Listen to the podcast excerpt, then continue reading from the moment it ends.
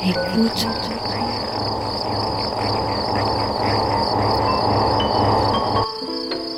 Ouvrir ses oreilles.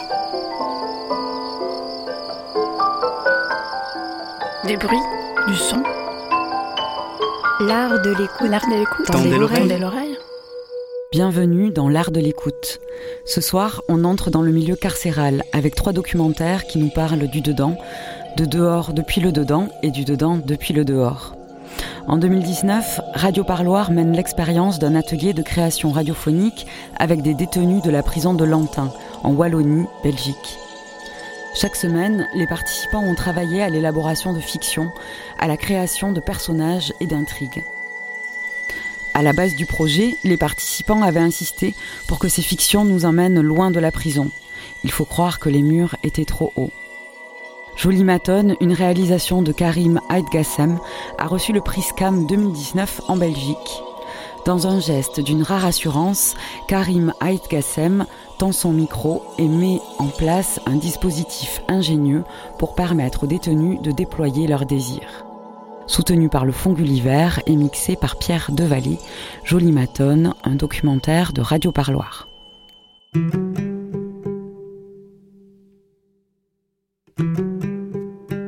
Prison de Lantin, j'arpente les couloirs de la prison avec mon micro à la main euh, en direction de la maison de peine où je donne un atelier de création de fiction radiophonique qui permet en gros de bâtir une histoire, mais aussi pour tous les prisonniers qui participent, en créant ces personnages, en les modelant, les participants vont parler d'eux-mêmes. Alors au vu des ateliers qui ont déjà eu lieu, alors que la volonté de départ était vraiment celle de s'écarter le plus possible de la prison, on peut dire que la création de personnages, la création d'intrigues, nous ramène invariablement à la prison. On a vraiment du mal à s'en détacher, comme si en plus d'enfermer les corps, la prison enfermait aussi les esprits et l'imagination.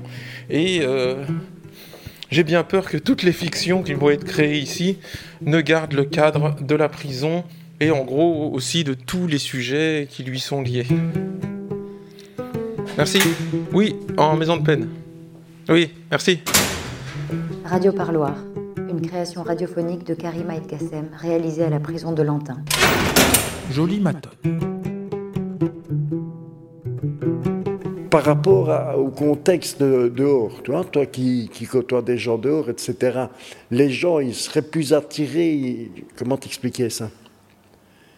Ils auraient plus tendance à, à tendre l'oreille, à être attentifs à, à un récit du milieu carcéral par des gens vivant en milieu carcéral, ou justement essayer de construire une histoire, un récit qui sorte un peu du milieu carcéral. Toi, que les gens se disent, ben oui, en prison, il y a des prisonniers, mais euh, ils savent faire autre chose que de parler de prison, parler de délinquance, nous assommer à pleurnicher sur leur sort, alors que nous, on est dehors, on est des gens honnêtes, et on a tout aussi difficile qu'eux.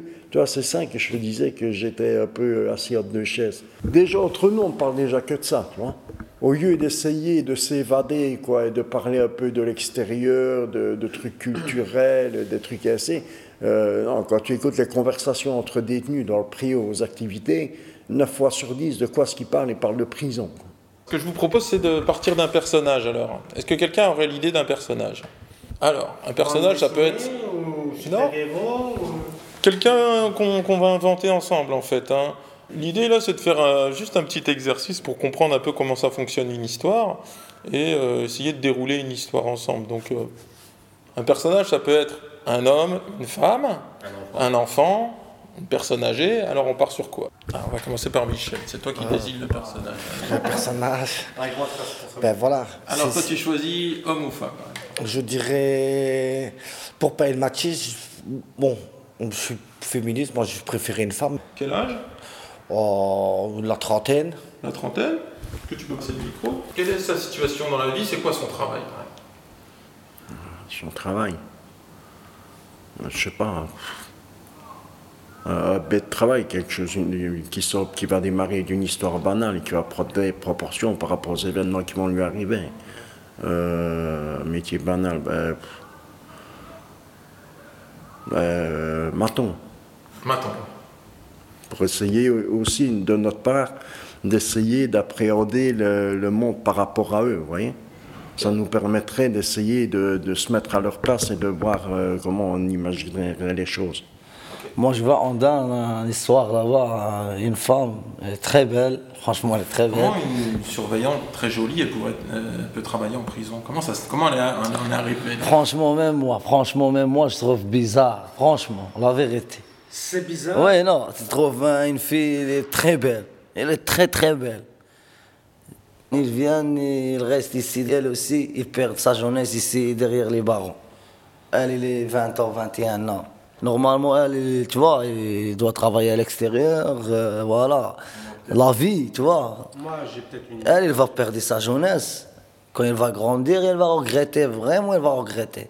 Parce que normalement, son âge 20 ans, 21, 22, 23, là, la, la fille qui peut profiter de la vie. Il va aller partout, il va à l'Afrique, il va aller, tu vois, à Sud-Amérique, il voyage. Moi, je reviens sur ce qu'il a dit lui sur les filles mignonnes, les agents mignonnes, moi, pour mon avis, si elles viennent ici, c'est parce que voilà, elles ont entendu comment se passait dans les établissements pénitentiaires et elles se sont dit, ben, en venant travailler, on donne peut-être de l'espoir aux détenus pour dire que voilà, c'est pas parce que vous êtes privé de liberté que vous pouvez pas être privé de bonheur. Même si tu es en prison, tu peux avoir de la joie de vivre. Ta vie n'est pas finie pour autant. T'as beau avoir une peine de 6 mois comme de 15 ans, si vous avez des gens de l'extérieur qui viennent travailler avec le plaisir de venir rencontrer les détenus et de les côtoyer du jour comme de nuit, ben pour un détenu, ça va être mieux pour lui. Sa détention va être beaucoup plus supportable. Quand tu as un côté humain, tu viens pas travailler au milieu carcéral. Tu travailles dans le milieu de l'enfance, tu travailles dans le milieu euh, l'essologie, euh, les réfugiés. Mais il euh, n'y a rien à faire dehors la population au fond d'eux-mêmes, même les plus gentils, tu vas leur dire, ouais, mais ils sont incarcérés dans des mauvaises conditions, patati patata. Au fond d'eux-mêmes, le premier réflexe qu'ils vont se dire, oui, mais ils l'ont mérité. S'ils n'avaient pas commis des fautes, s'ils n'avaient pas volé, s'ils n'avaient pas fait leurs bêtises, ils n'y seraient pas. Donc à la base, ils sont responsables de ce qui leur arrive en milieu oui, carcéral. on est responsable de ce qu'on a fait, d'accord avec toi, mais il y a quand même un côté humain. Pourquoi? Parce que bon, voilà, premier réflexe qu'ils ont, d'accord, c'est penser du négatif sur nous. Mais après, ils se disent quand même, ouais, mais il faut quand même avoir une pensée pour eux parce que tous les jours, ils vivent dans des conditions insurmontables. Ça fait des années et des années que les prisons sont paralysées par les grèves. Donc, euh, on parle beaucoup des grèves des prisons dans les médias ces dernières années. Tu peux remarquer, pendant les grèves, il y avait, euh, tu vois, les menus déroulants, là. Il y avait des débats télévisés et en dessous, il y avait un menu déroulant où tu voyais les SMS envoyés par les téléspectateurs la plupart des SMS étaient des SMS négatifs. Hein. Sur le plateau, on expliquait aux gens, voilà, ils ne voient plus leur famille, ils sont enfermés 24 heures sur 24, l'hygiène est déplorable. Malgré tout, le réflexe de monsieur, madame, tout le monde, c'était de dire, oui, mais ils l'ont mérité. Non, moi, à mon avis, il y en a plusieurs. Une jeune femme qui vient en prison, c'est parce qu'elle tout simplement elle a raté ses études et que c'est un moyen de gagner sa vie. Euh, c'est tout aussi basique que ça. Et si ça se trouve, euh, peut-être que papa ou euh, le grand frère ou cousin travaillait déjà dans, le milieu carcéral. Tu peux remarquer, il y, en a ici, c'est 8 ou 9 membres de la même famille qui travaillent ici. C'est hallucinant. Je trouve même ça quelque part pas indécent, mais correct. Parce que tu vas te prendre la tête avec un, et puis tu te retrouves devant l'autre qui va te sanctionner pour ce qui s'est passé, et tu te rends compte qu'en fait, c'est le frère ou le cousin ou euh, l'ex-beau-frère. Et, voilà, ça ne, doit pas arriver. Mais pour moi, une jeune femme qui vient travailler ici, pour moi, la, raison principale, c'est une, question financière. Mais qu'est-ce que c'est que les avantages de travailler ici, Il y en a quand même pas mal. Déjà, la sécurité de l'emploi. Et dans le monde actuel, euh, c'est quand même pas négligeable. Euh, malgré tout, euh, même si euh, tu les entends souvent rouspéter, ils ne gagnent quand même pas si mal leur vie que ça. Je ne vais pas te dire exactement, je ne vais pas te mentir et te donner un chiffre bidon. Même en, démarrant carrière, quoi, ils ne sont quand même pas si mal payés que ça. Quoi. Et puis la sécurité de l'emploi, plus de certains avantages, notamment au niveau pour avoir un prêt pour une maison, un prêt pour une voiture, le fait d'arriver avec des fiches de paye de l'État, Ça ouvre plus vite les portes que quand tu viens avec une société inconnue. Malgré tout, l'État, dans la mentalité des gens, c'est encore la sécurité de l'emploi. quoi. Prise 1, ça tourne.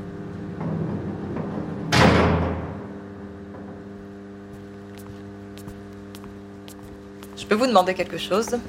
Vous êtes la directrice Pourquoi vous venez travailler ici? Bah. Pour être, euh, pour être utile à la société. Non, allez, donnez-moi une vraie réponse. Bon, bah, moi et les études, c'était c'était pas trop ça. Et, et puis, il y a mon oncle qui m'a qui m'a parlé de cette possibilité. Il est gardien lui aussi. Et puis, avec mon copain, on a trouvé la maison de nos rêves. Alors, pour convaincre le banquier, une fiche de paix de l'État, c'est pas mal. Voilà, ça c'est une vraie réponse.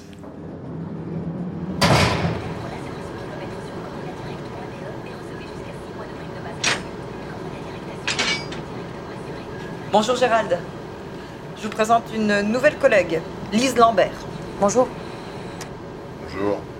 Bon bah Gérald, je vous laisse expliquer le fonctionnement de la maison. Et mademoiselle Lambert, si vous avez la moindre question, n'hésitez pas, mon bureau est toujours ouvert.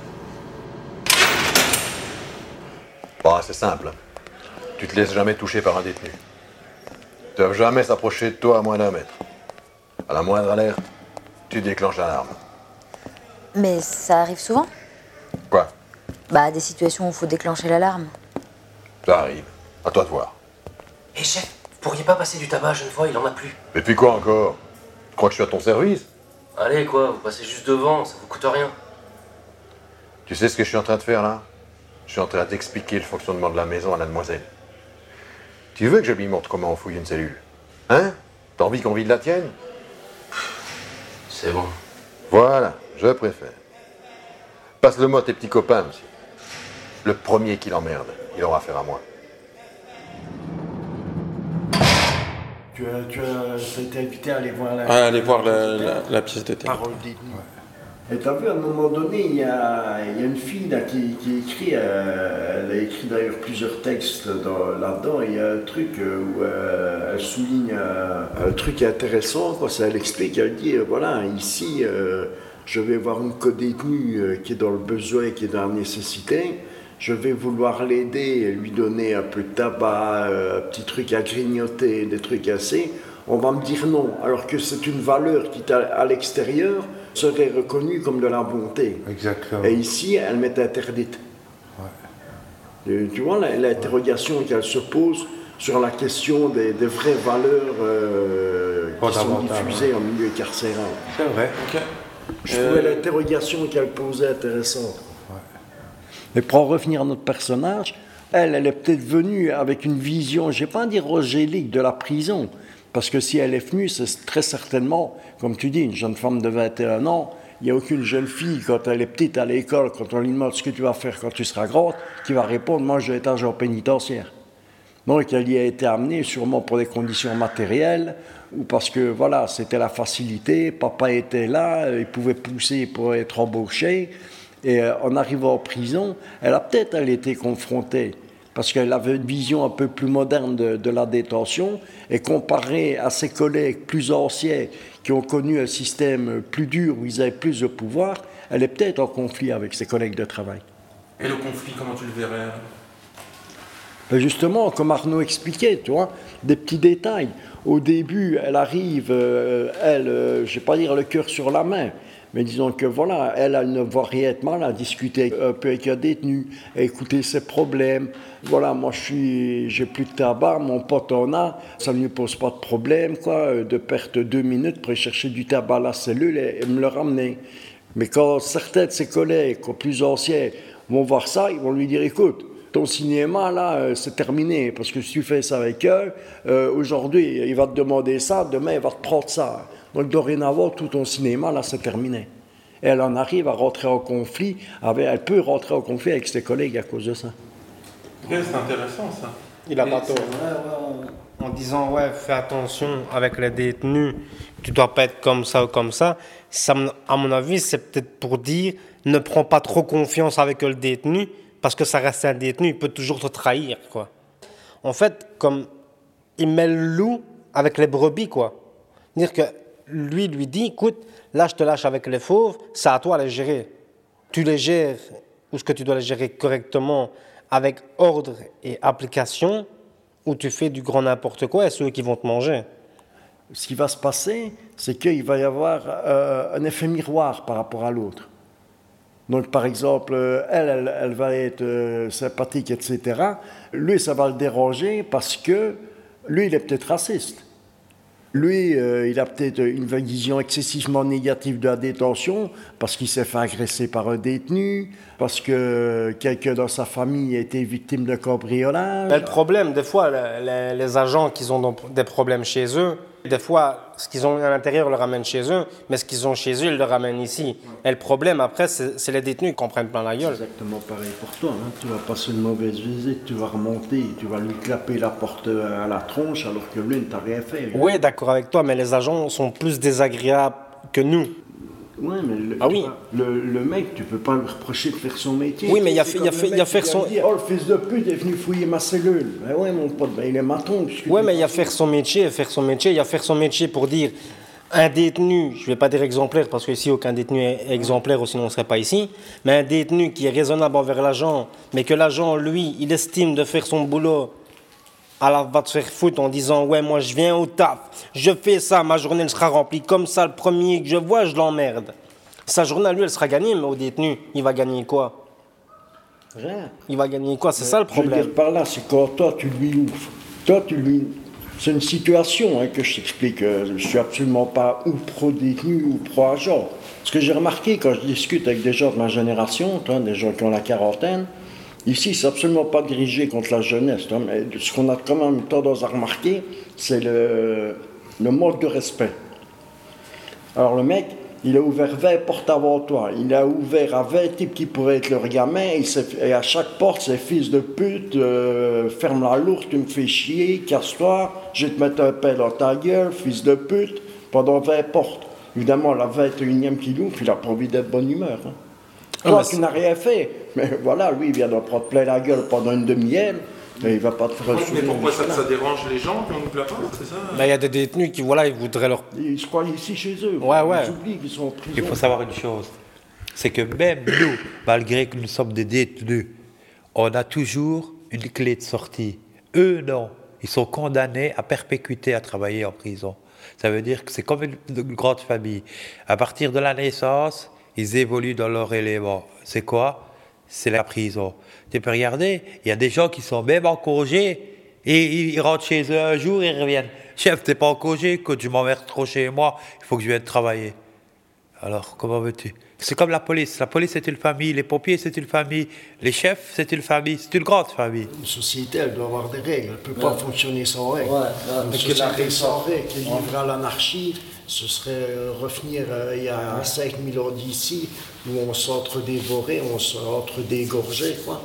À partir du moment où tu commets une infraction, que ce soit. un- Ici, il n'y a pas de graduation. tu vois.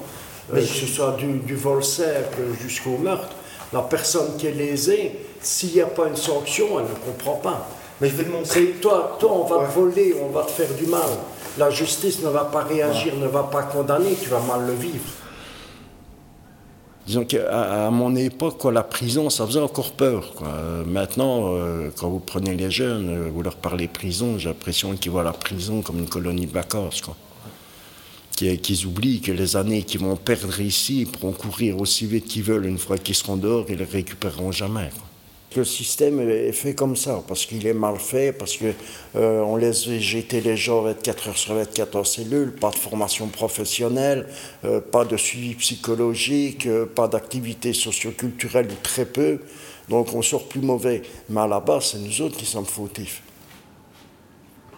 Malgré tout, même si c'est des agents, nous, on a de la rancœur à leur égard, mais c'est pas vis-à-vis d'eux qu'il faut avoir de la rancœur, hein, c'est vis-à-vis de nous-mêmes. hein. C'est pas eux qui nous ont mis ici, hein, c'est nous autres qui nous sommes amenés ici tout seuls. Ils nous ont jamais demandé d'aller braquer, euh, d'aller frapper des gens, euh, tu vois. Eux, ils sont juste ici parce qu'ils ont besoin de nourrir leur famille. quoi. Et quand tu as un minimum de politesse à leur égard, c'est vrai qu'en général, ça se passe bien. Si on reprend le schéma de départ de l'histoire, on a une exposition. Une femme, jeune, Bon, joli, pas joli, ça. euh, Ouais. on peut le mettre. Joli, pas joli, la même chose, mais ils ont des bons cœurs. Mais c'est une jeune femme qui est en début de, de cursus professionnel et qui vient travailler en prison.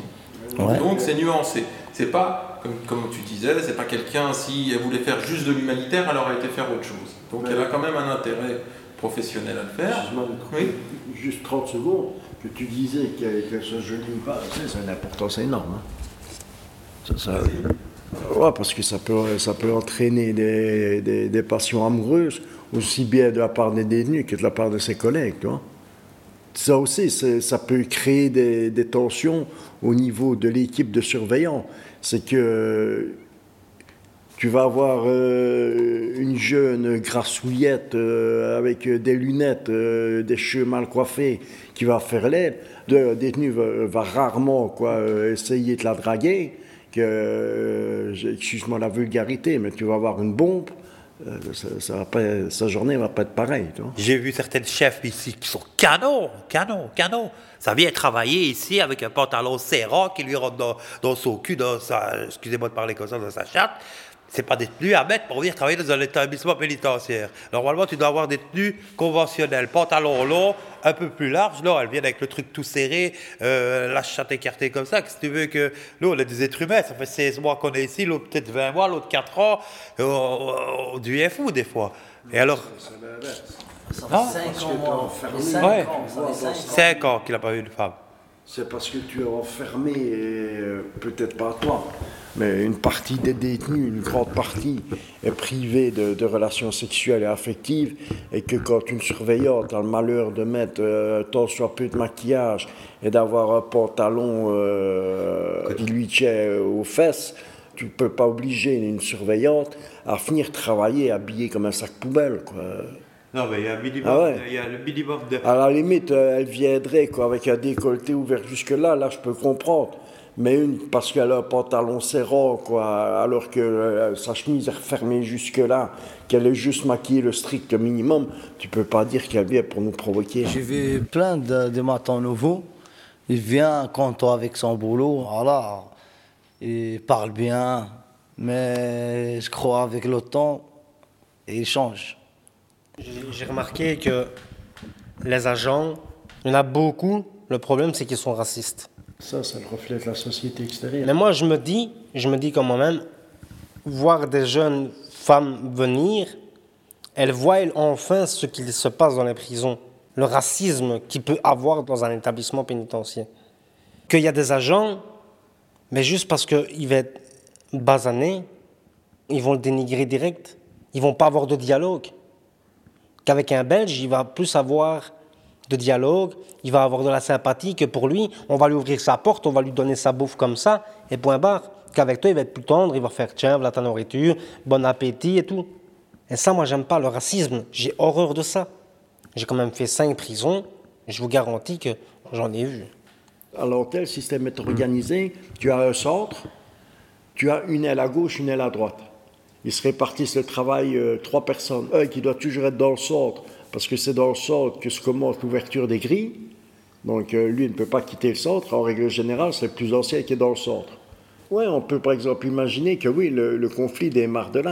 Parce que eux est moins, moins enclin à, à laisser une certaine liberté aux détenus. Il est plus euh, strictement militaire-militaire. Et qu'elle, de son côté, comme elle, elle a une autre approche avec les détenus, ça crée conflit devant leur supérieur qui, lui, est dans le centre. Et voilà la différence qui commence à y avoir entre les deux ailes. Moi, je dirais deux choses. La première chose qu'il va faire son collègue, c'est déjà lui dire, écoute, comment ça se fait que tu as de la familiarité avec ce genre de détenu Ce n'est pas normal. Je vais en informer euh, ma direction pour plus qu'il y ait de familiarisation avec le détenu. Autre, Qu'est-ce qu'il va faire? Il va pas s'en prendre à sa collègue, il va s'en prendre au détenu. Il va lui trouver un prétexte pour le faire dégager son niveau pour re- retrouver sa, sérénité et son endroit où lui, il est dominateur sur son aile. C'est la seule solution que je puisse voir. C'est-à-dire qu'il va s'en prendre aux détenus. tu Ouais, penses, ouais.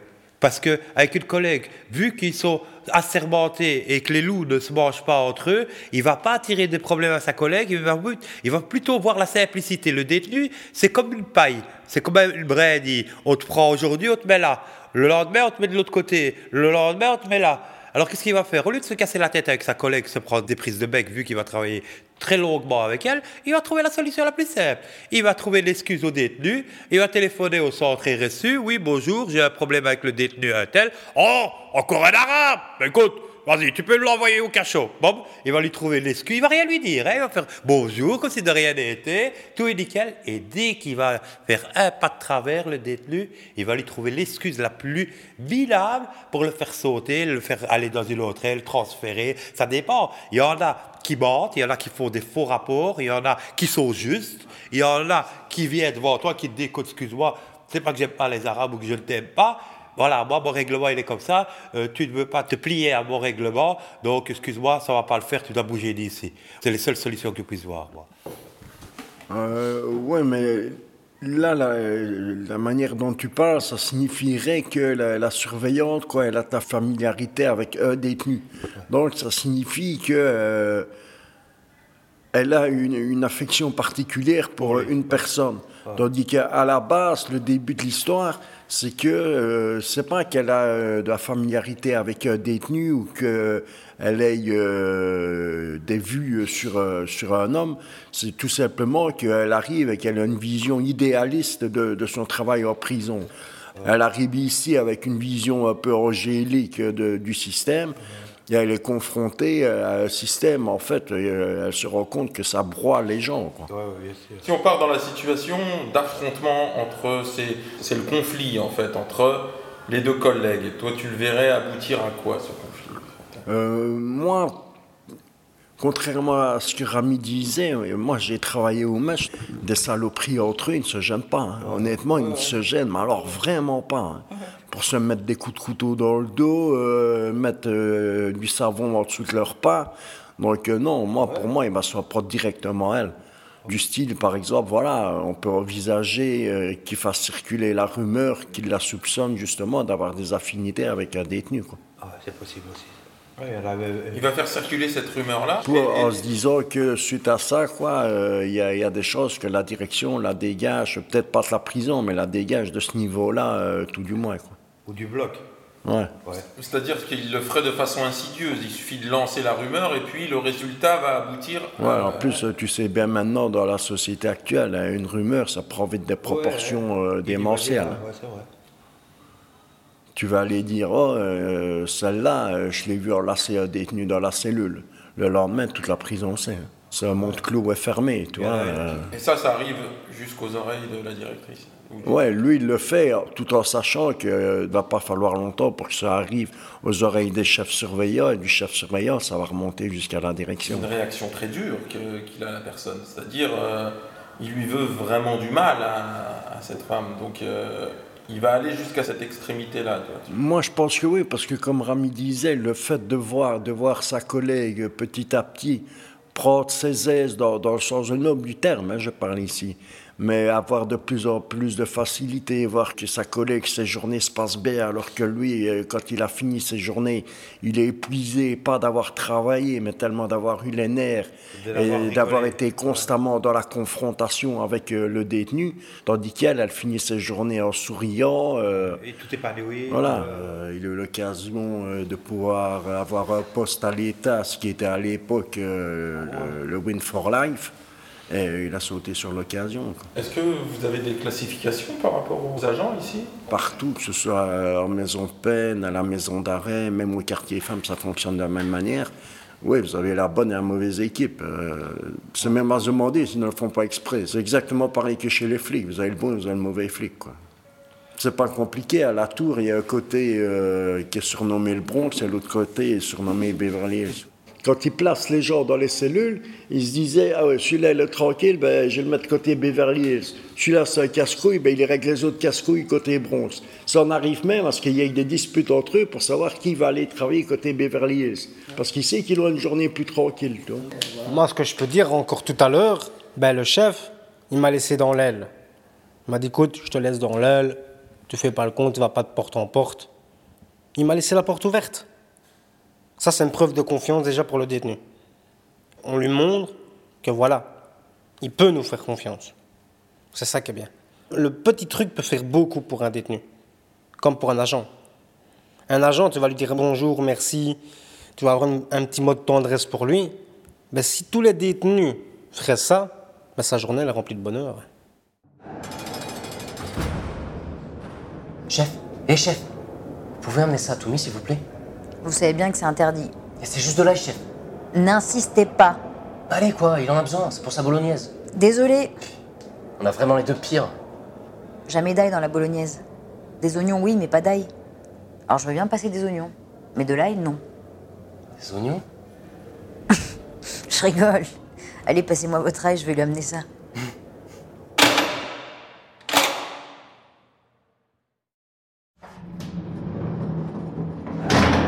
Pas compte de tout ce que j'ai à faire Arrête de me dire ça, tu sais bien que ça me prend la tête.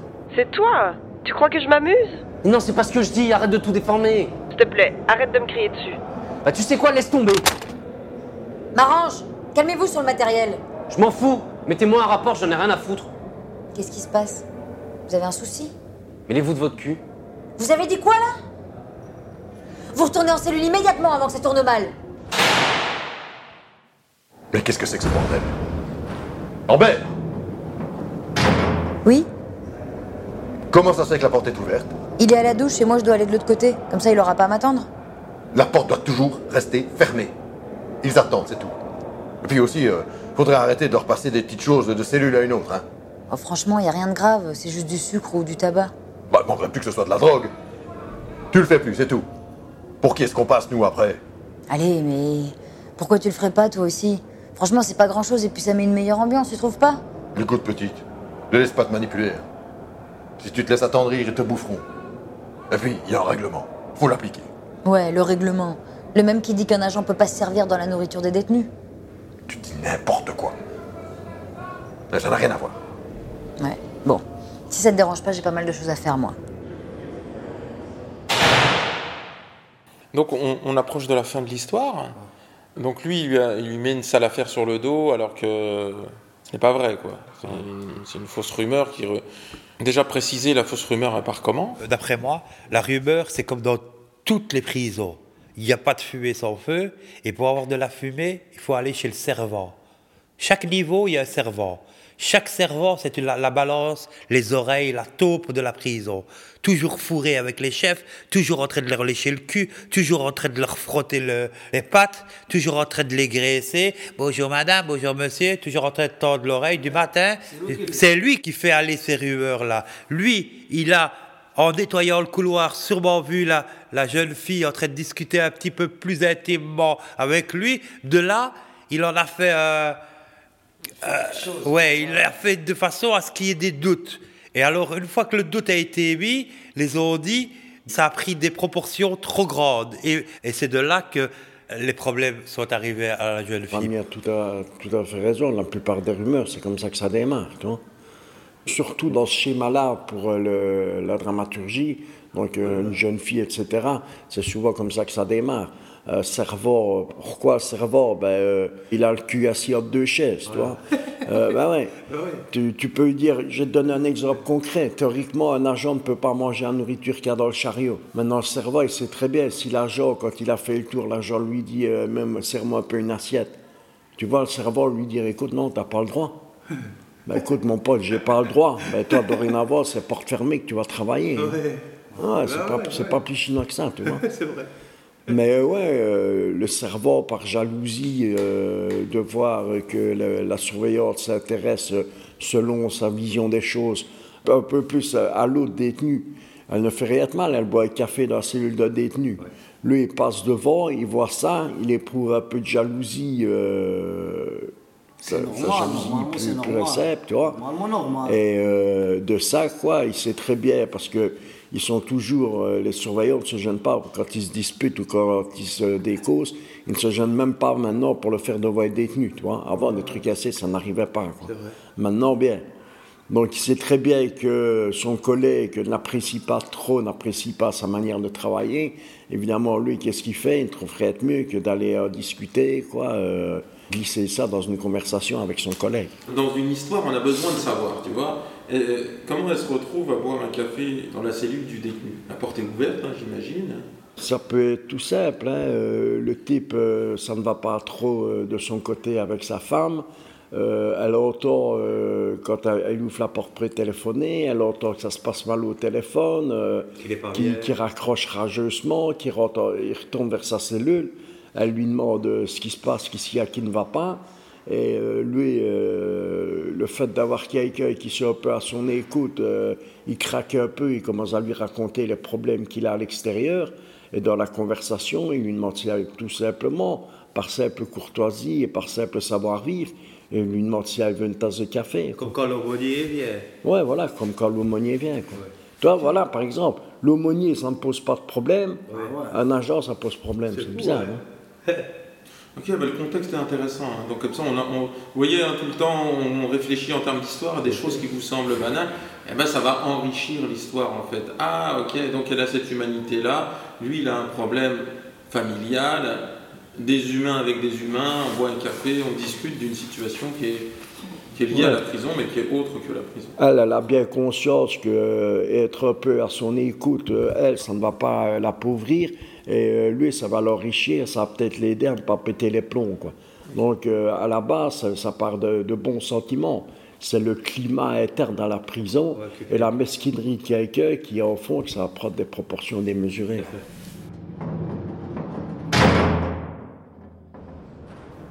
Bonjour chef. Je voulais m'excuser pour la dernière fois. J'étais énervé. J'ai vu ça. Ça va, ça arrive à tout le monde. Vous voulez prendre un petit café Je viens de le faire. Il a l'air meilleur que le nôtre. Franchement, il n'y a pas photo. Bah. D'accord, mais vite fait alors.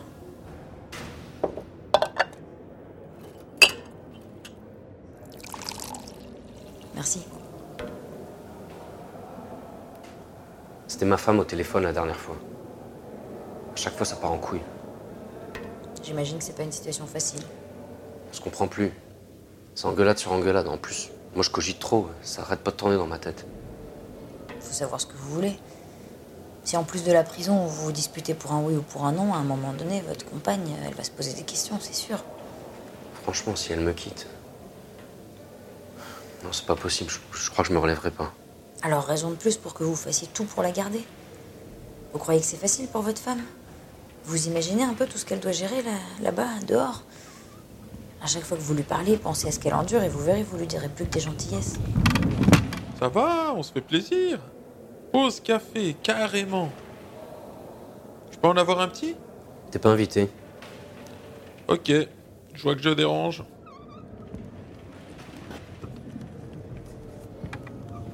Une petite assiette, chef? Hum. Allez, mets-moi une. C'est pas à mon âge que je vais me laisser emmerder. Pardon. Si ça vous dérange pas, il faudrait m'ouvrir euh, la porte du local. J'aurais bien demandé à votre collègue, mais euh, vu qu'elle est très occupée à boire le café chez Marange. Quoi? Ça fait au moins deux bonnes heures qu'elle y est. Je reproche pas, hein. C'est vrai qu'il est beau gosse, euh, Marange.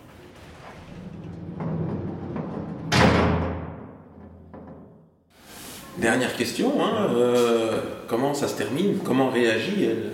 Parce qu'elle est en difficulté avec cette histoire. quand même. Pour moi, elle démissionne. Ouais, moi aussi.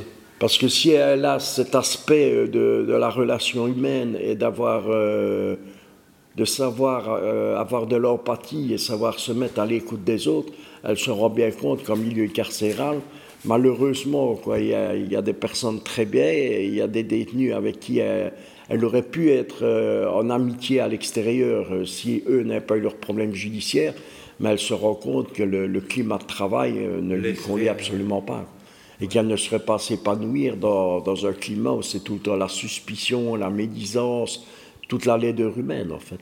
Ouais. De- parce que voilà, tu as des gens qui sont optimistes de nature, qui voient le bon dans, dans tout être humain, quelle que soit l'étiquette qu'il a sur le front. Ces gens-là, dans le système carcéral, ils ne peuvent pas durer. Pour arriver euh, à ce que tu, tu dis, là, le climax, il, euh, il faut trouver euh, comment l'autre va lui pourrir euh, son travail, va lui pourrir ses journées, et l'événement déclencheur qui va faire qu'à un moment donné, elle va dire euh, stop, ça ne peut plus continuer comme ça, moi je démissionne, je change d'orientation Avant professionnelle. qu'elle parte, il faudrait quand même, avant qu'elle arrive au climax, il faut qu'il y ait un clash entre les deux, quoi. Alors, euh, démission, elle démissionne, cette femme. Dans une histoire, logiquement, si c'est le personnage négatif qui gagne et le personnage positif qui perd, il va y avoir une frustration. Donc, comment va se passer cette euh, démission? Parce que si l'autre, elle démissionne et l'autre, il est content, et puis ça se termine là-dessus, on va être un peu frustré. Tu vois, c'est justement quelque chose qui m'a toujours, je vais pas dire énervé, mais c'est parce que par rapport, voilà, moi j'ai pas du, ouais, ce que je, ce que je dire par là, c'est que dans les films, quelque chose qui m'énerve, c'est justement c'est que ça se termine toujours bien, quoi. Alors que dans la vie, c'est pas comme ça. Il y a vraiment que dans le cinéma d'auteur, où là, parfois, quoi, par exemple, je sais pas si tu as vu, euh, c'est un film que j'avais vraiment super bien apprécié, Dancer in the Dark, je crois. Lars von Trier. Ouais, Lars von Trier. Tu vois le film que je veux dire? Tout à fait. ben, tu, tu vois, il y a vraiment que dans des cinémas d'auteur.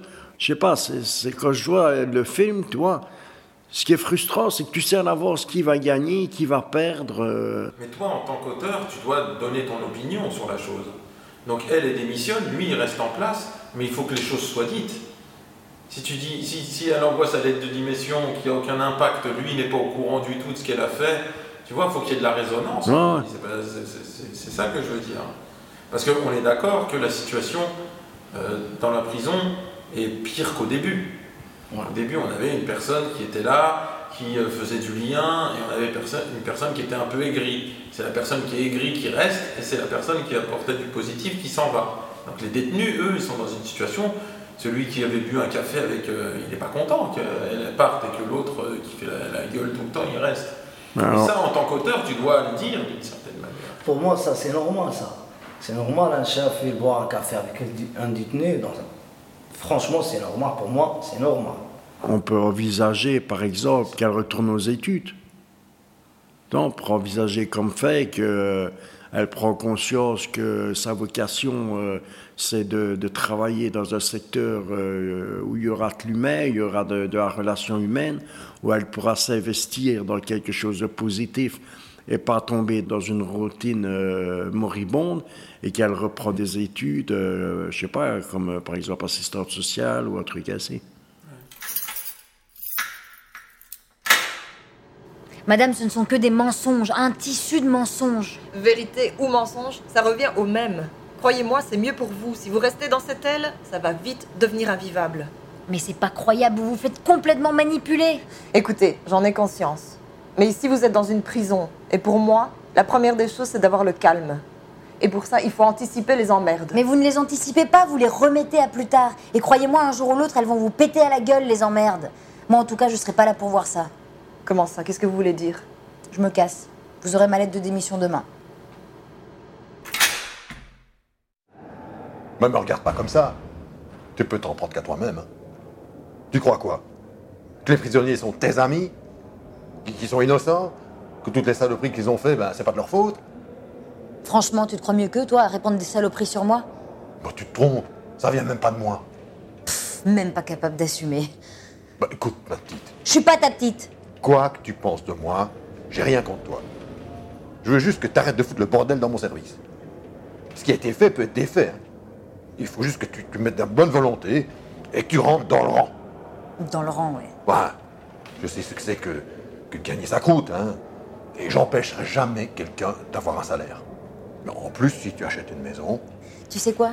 La maison, elle me plaît, tu peux pas savoir à quel point, mais elle vaut pas tout ça. Je veux pas perdre mon innocence. Moi, j'ai rien fait de mal. En fait, j'ai juste rien à faire en prison. ah, c'est pas facile hein, dehors. Tu regretteras. Je t'en veux même pas. Je te souhaite même qu'un jour, tu réussisses à t'évader. Allez, salut.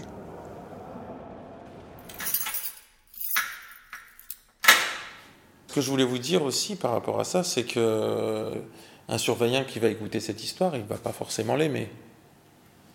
Mais c'est, c'est la vérité, quoi. Moi, franchement, Mais je, je veux, je veux que vous soyez bien conscient que, à mon avis, ils ne vont pas aimer cette histoire.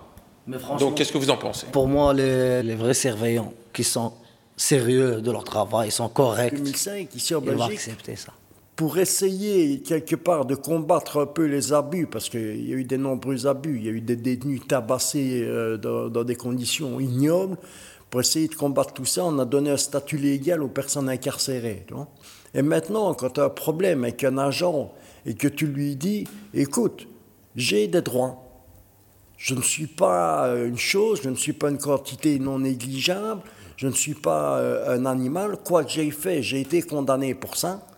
Ma condamnation, c'est une privation de liberté. Ça veut dire que je suis privé d'aller et venir à mon gré. J'ai des droits et tu es tenu de les respecter. Quand tu leur dis ça, ils sont vexés. Parce que j'ai l'impression que quand la loi a été votée, on leur a retiré, eux, ils, ont eu le, le sentiment qu'on leur retirait du pouvoir. Tu vois je risque d'avoir des remarques s'il y a des surveillants qui me connaissent et euh, qui ont entendu parler de la création radiophonique, ou d'autres qui l'ont peut-être entendu eux-mêmes, tu vois. Et je te dis, moi, ça ne me pose aucun problème que mon nom soit donné, parce que voilà, moi, euh, tant que je pourrais dénoncer ce qui se passe en interne, je le ferai.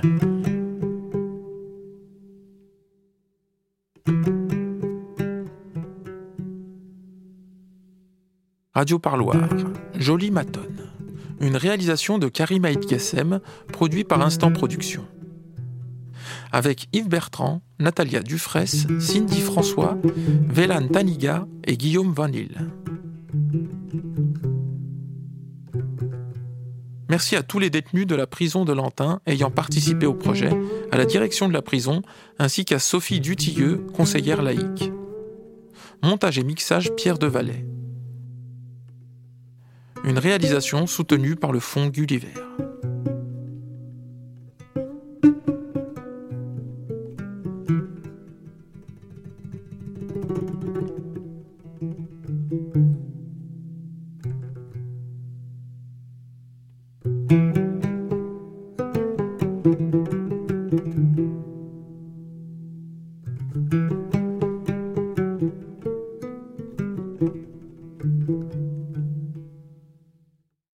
Jolie Matonne, ce documentaire de Karim Aïdgassem, Radio Parloir, nous passons à un format plus court, toujours dans le milieu carcéral.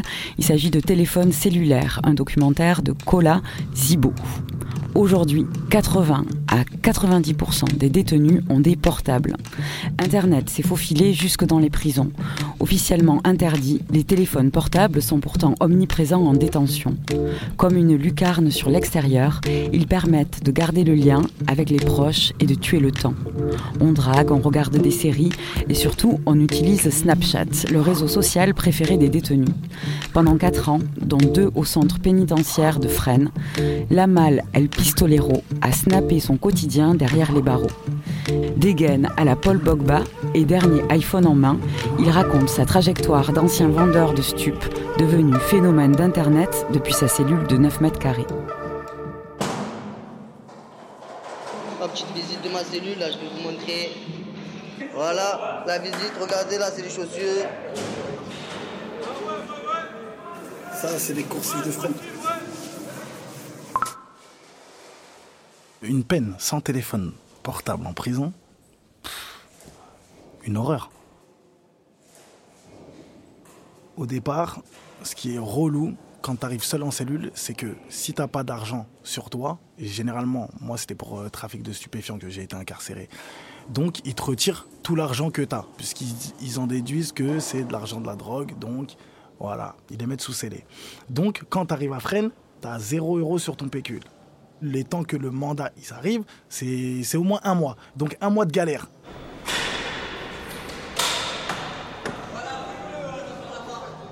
Moi, c'est euh, Manel Pistolero. Voilà, je viens du 94. Là, il est rose. Plus précisément. J'ai fait, c'était à Fresnes. Après, j'ai fait euh, Bois d'Arcy aussi. J'ai fait un C centre de détention, Châteaudun.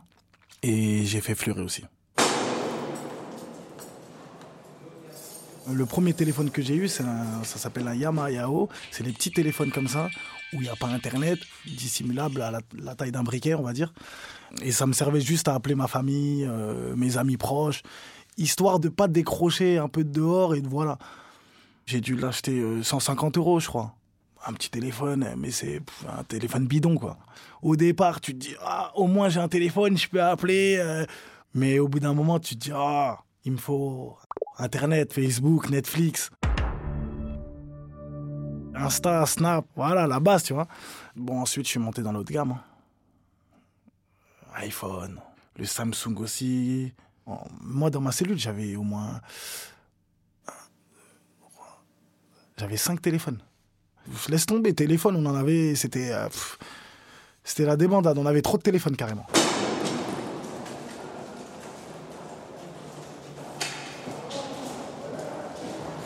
À Fresnes, ceux qui ont des portables, des- généralement la majorité des détenus. Je te mens pas, ouais. Genre, franchement, 85%, 90% euh, des gens ont des portables maintenant. Il y a plusieurs techniques pour faire rentrer les téléphones portables en prison. Euh, généralement, ça rentre par le parloir. Il y a plusieurs téléphones qui sont plus simples à rentrer euh, grâce à leur manque de métaux à l'intérieur. Donc les gens passent au portique. Donc s'il y a beaucoup de métal, ça, sonne et, c'est plus compliqué pour, euh, euh, les gens de le faire rentrer. Après, les jets de téléphone, on va dire. Ça marche, mais ça dépend de la prison. À Châteaudun, ça a marché, mais vraiment... il pleuvait des téléphones, il pleuvait tout ce que tu veux.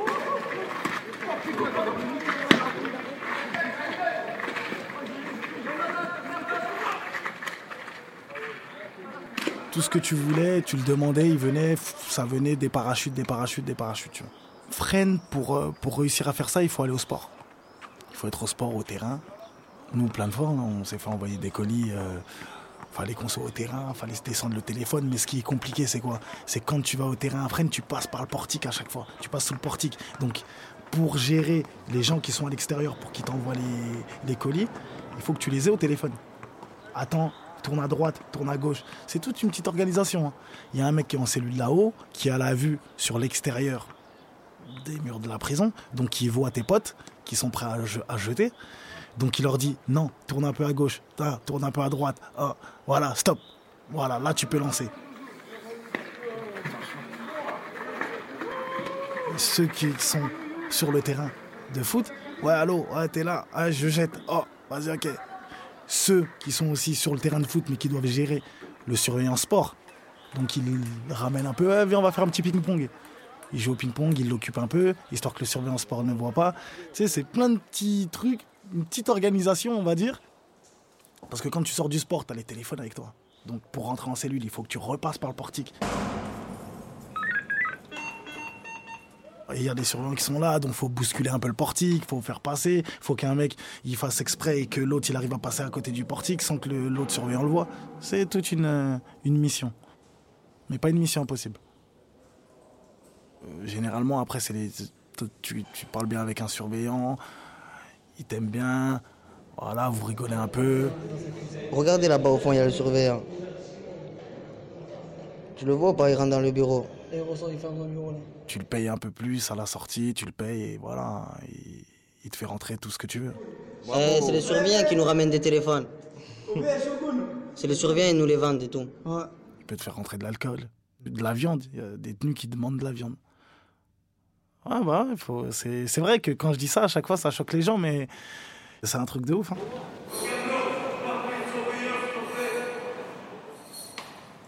Moi, je me suis déjà fait juger, j'ai fait 4 mois de mitard. Pas en une fois, j'ai fait 4 fois. Un mois, un mois, un mois, un mois. C'était pour téléphone. Quand tu te fais attraper avec un téléphone ou tu te bats ou etc., tu passes au prétoire. C'est les gens de la prison qui sont là et c'est un mini jugement. Et ils me disent, vous avez un téléphone portable en prison, c'est pour vous évader peut-être. Préparer une tentative d'évasion. J'ai dit pardon. Nous, on a juste besoin de s'évader dans le sens on a besoin de, on a besoin de se divertir. Téléphone, évasion. Non, téléphone, maman. Faut pas oublier la prison, c'est dur. C'est pas facile, c'est compliqué, Tu vois, moi, ma cellule, dans mes snaps, tu vois ma cellule. Donc, je mets un peu de musique, je danse, je rigole, ok. Dans la cellule qui est à côté de moi, c'est-à-dire il y a un mur qui sépare, et même le mur, tu entends ce qui se passe à côté. Dans la cellule à côté de moi, il y a un mec qui s'est pendu. À ma gauche, il s'est pendu. En dessous de moi, il a mis le feu à sa cellule. Et à droite, il pleurait toute la nuit. Toute la nuit, il pleurait. Il pleurait, il pleurait, il pleurait, il pleurait toute la nuit.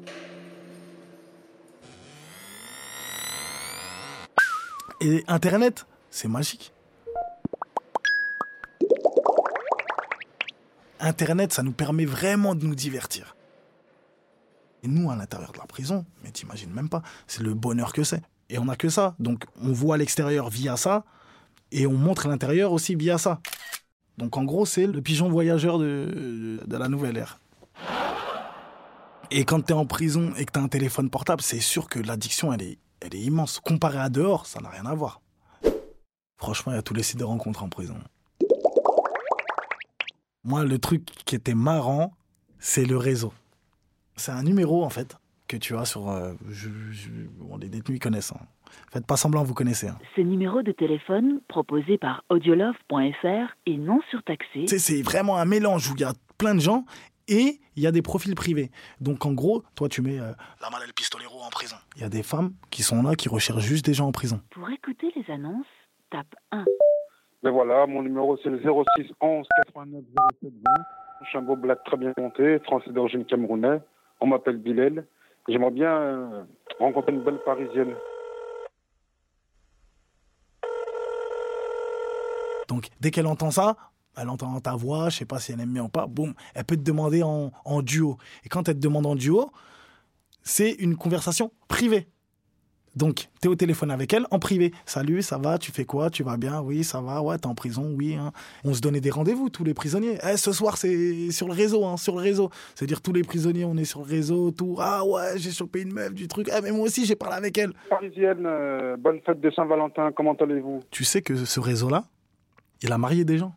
Des mecs étaient en prison, ils ont rencontré des meufs, elles sont venues au parloir, elles ont fait le permis de visite, elles connaissaient pas le mec. Après, ils sont échangés leurs leurs coordonnées, etc., etc. Et au final, ils se sont mariés, ils ont des enfants. J'ai j'ai un ami à moi qui s'est marié avec une fille comme ça, qu'il a rencontrée comme ça, et ça m'a surpris. Ça m'a surpris.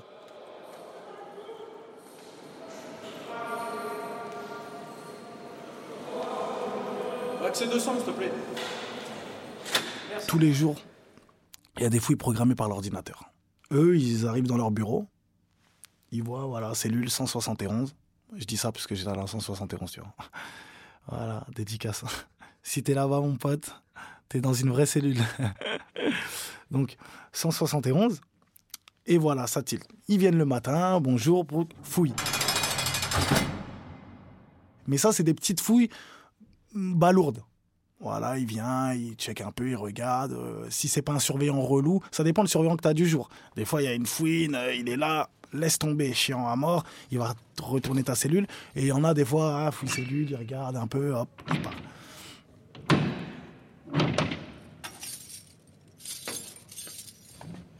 Une fois, ils nous ont fait une fouille de cellule, parce qu'un surveillant, il s'était caché dans, dans mes snaps. Parce que moi, je snappais de la prison, de base.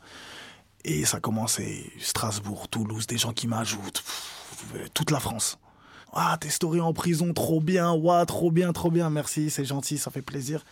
Et un surveillant, il tombe dessus. Donc un surveillant, il se cache dans mes abonnés Snap. Et il voit ça. Donc, il en informe la direction. Le lendemain, fouille en cellule. J'avais chicha dans la cellule, j'étais bien. Ils viennent fouille de cellule. Ils nous ont pris tous nos téléphones. Tous nos téléphones. On n'était pas prêts. On était tous au téléphone. En plus, c'était le vers 10h, tu sais, le matin, je sais plus, on était tous là. Ouais, ça va, tranquille. Ils sont venus d'un coup. Moi, je regardais Netflix. Je dis, oh là là. Donc, ils, prennent quatre téléphones. Et moi, je me souviens, j'avais un autre téléphone. J'ai réussi à le cacher. Le surveillant, je lui ai fait un 4-4-2. 4-4-2, c'est un micmac. De cinq téléphones, on passe à un téléphone pour trois. Mais bon, tranquille, après, on avait l'habitude. Après, le surveillant, il nous en a ramené d'autres. Et voilà, tu vois, c'est reparti comme en, en 46, comme on dit. J'avais pas Snap avant d'aller en prison. C'est mon co-détenu qui m'a dit T'es dépassé, poto. Il me dit Eh, donne, ton téléphone, je vais te télécharger Snap, tu vas voir. Je télécharge Snap, je vois truc, je snap, je rigole. Je dis Mais c'est bien les stories. Les... Je dis Ah ouais Donc, Snap, pour moi, c'était comme un peu un jeu. Moi, j'ai montré ma personnalité de comment je suis.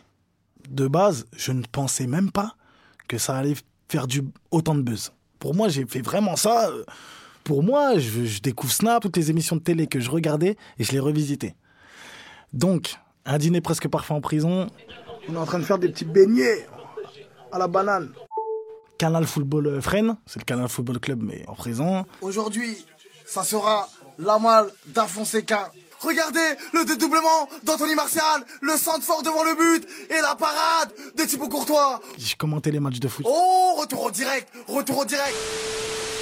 Bon, il y avait les rois du shopping aussi en prison. Pour pas faire de fashion faux pas, j'espère que Christina me mettra dans le thème euh, élégant pour aller au parloir. Le thème est je dois m'habiller en jogging pour aller en promenade. J'ai choisi une tenue, euh, un jogging vêtu de noir et de blanc. Franchement, j'ai bien aimé le style black and white, classique.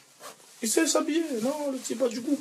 Touche pas à ma prison. euh, Bienvenue dans TPAMP, touche pas à ma prison. Je les vois tous autour de la table avec des yeux écarquillés. Et oui, les amis, on va accueillir un ancien de la mafia qui vient d'écrire son livre, ça vient de sortir. Et croyez-moi, vous allez pas être déçus. Franchement, j'ai fait beaucoup d'émissions. Et boum, ça buzz. Et C'était pas beaucoup, mais j'étais à plus de 150 000 personnes, tu vois. Et Facebook, j'ai fait plus d'un million 300 000 vues sur la première vidéo. Après, j'ai fait des 500 000, des 700 000, des...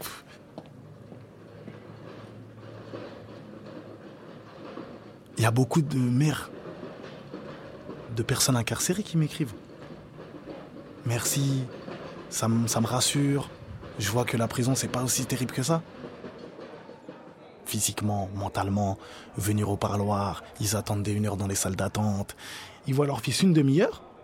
Et ensuite, une heure et demie encore pour repartir. C'était plus compliqué à vivre pour ma famille, tu vois, à l'extérieur, et pour beaucoup de familles aussi. hein. C'est compliqué à vivre pour eux que nous à l'intérieur. Nous, on va au sport, on, on joue au foot. Eh, tu joues au foot demain? Tu joues au foot demain? Olivier Giroud toute la famille des détenus qui me disait franchement merci pour tes vidéos, ça, ça me rassure un peu, je vois que la prison c'est pas si terrible que ça. J'ai vu aussi beaucoup de commentaires où il y a des gens qui disent mais la prison c'est le centre de loisirs, c'est le centre aéré, ça doit être trop bien. Moi si je suis un père de famille et je vois que mon enfant il commente une vidéo où un mec il est en prison et que mon fils il met sur ce commentaire là, ça doit être trop bien la prison. Indirectement, je vais en vouloir un peu à la personne qui a fait cette vidéo. Parce que je vais me dire, hé, il est en train d'inciter mon fils à aller en prison ou quoi, lui? Ce con. Eh, à la, eh, à la douche, Inch'Allah C'est vrai que hum, ton co-détenu, ça devient ton frère. Parce que vous êtes dans la même galère, euh, voilà, on, voilà, on reste soudés, c'est important. Et quand on sort, bien sûr qu'on reste en contact. C'est la base. On reste en contact. Le premier qui sort, euh, il appelle l'autre.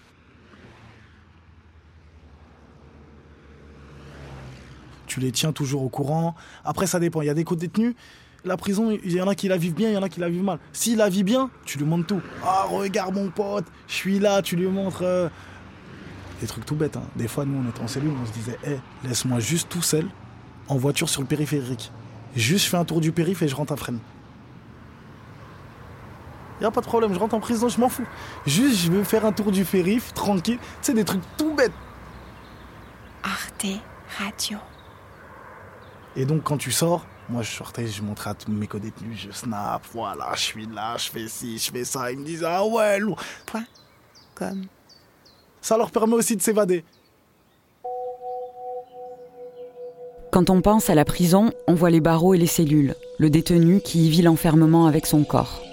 Mais cette institution totale étend bien au-delà de ces murs son pouvoir coercitif qui se diffuse telle une onde, marquant celles et ceux qui se trouvent à proximité. Ainsi, si les familles de détenus vivent dehors, elles n'en sont pas moins touchées, elles aussi, par la peine, à différents niveaux de leur vie. En les suivant dans leur quotidien, Charlotte Rouault a souhaité mettre des voix, des mots, des sons sur ce que la prison implique, change, des règles, jusque dans l'intimité des gens libres, au sein même de notre société. L'autre peine, un documentaire de Charlotte Rouault qui a fait la prise de son et la réalisation. Le mixage final est de Gérald Wang, une production RTS Le Labo et Faidos Sonore.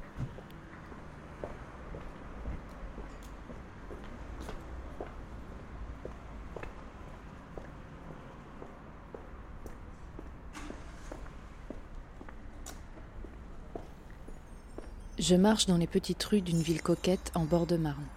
Sandra et sa mère Malika m'attendent pour le café. Oui, bonjour, c'est moi, c'est Charlotte. Bonjour. Euh, oui, je suis au 31, je, je sais pas à quel euh, interphone. Ce n'est pas la première fois que je rencontre des gens pour un documentaire. Ok, très mais bien. aujourd'hui, j'ai un sacré trac. Ça marche. Merci. Ce sont les premières à m'ouvrir leurs portes depuis que j'ai commencé mes recherches, il y a maintenant plusieurs mois. Afin de rencontrer des familles de détenus, j'ai tout essayé.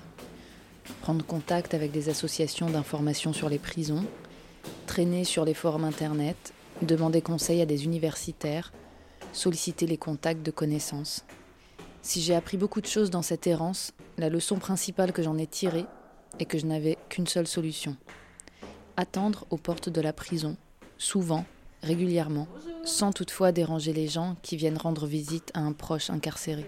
Ça va, merci. Bonjour, ça va? Vous allez bien? Au début, j'étais seule et sûrement un peu penaude. Pas certaine de la légitimité de ma présence. Merci hein, de me recevoir. Ben, je vous en prie, ça fait plaisir. Que puis-je vous offrir hein? Un café, un thé, un jus d'orange, un jus de pomme Les visiteurs café savaient tout de suite que je n'étais pas là pour aller au parloir.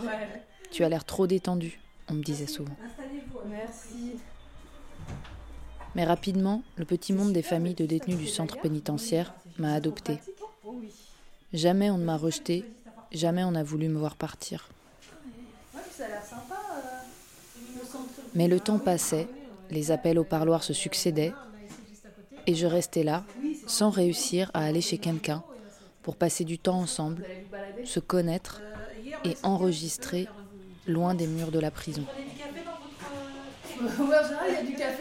Un jour, je revois une dame rencontrée quelques mois plus tôt.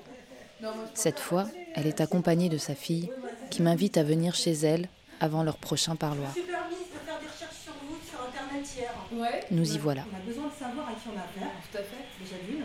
Et puis savoir quelle était votre orientation. Ouais. Donc euh, quand j'ai vu deux trois articles de vous, hein, je me suis dit ah oui c'est quelqu'un de bien investi. Ah, moi, j'ai- donc voyage en Syrie. euh, Elle a aimé qu'est-ce que vous avez fait et tout. ouais, j'ai Ah, bah, j'ai- tant j'ai mieux. beaucoup aimé donc je me suis dit bon. Vous remplissez la... La feuille oui. T-shirt, chemise, caleçon, chaussettes, pantalon, short, pull, survêtement, veste, Vous bonnet. connaissez par cœur Ah oui, à force de, de remplir. Bon, j'ai quoi? J'ai un t-shirt. Alors, les vestes, blousons d'hiver et costumes pour le passage au tribunal sont soumis à autorisation du chef d'établissement. Les objets non autorisés ou en surnombre seront déposés au vestiaire et donnés au détenu lors de sa libération.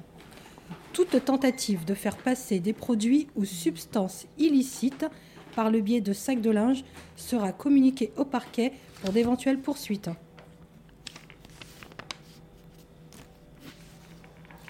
Ah, j'avais pas compris, il faut le remplir deux fois. Ah oui, deux fois. Moi, je, je crois qu'ils coupent euh, la feuille. Une qui le garde eux, et l'autre, il le met avec le- les affaires pour le détenu.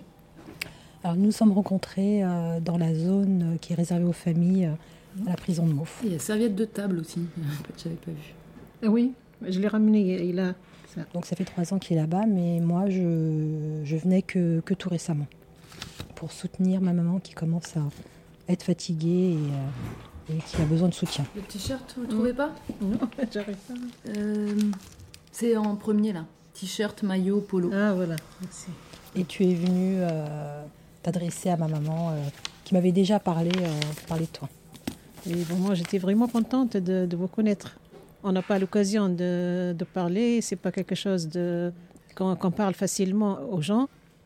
Je- moi, je parle qu'avec euh, des gens qui sont proches de moi ou avec mes filles.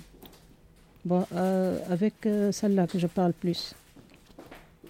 Les autres filles, euh, on parle pas beaucoup, quoi. Je trouve pas un autre milieu où je peux parler de ça. Déjà, je, très peu de gens qui, que je connais qui savent euh, que mon fils il est incarcéré. Mm.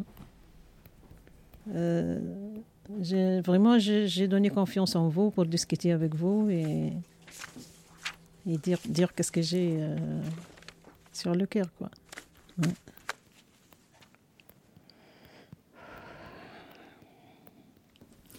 J'entends un bruit. Ah bon? Ah, c'est votre montre. Ah. J'entendais un tic-tac. Non, peut-être c'est pas la montre. J'ai euh, une valve. C'est ma valve. Ah, alors attendez. Ah ça, je peux pas l'enlever. Ah bah hein. non. On va partir le cœur de ma mère aussi. hein. Ramène les clés. je- Je vérifie ma pièce d'identité si je l'ai. Et que j'ai mon permis de. mon permis de visite. Et mon titre de transport. Et voilà, c'est bon. Et c'est marrant, mais on, on- on vérifie deux, trois fois sa pièce d'identité. T'es prête, princesse? Oui, j'ai. Ta pièce d'identité, maman? Oui. On est parti.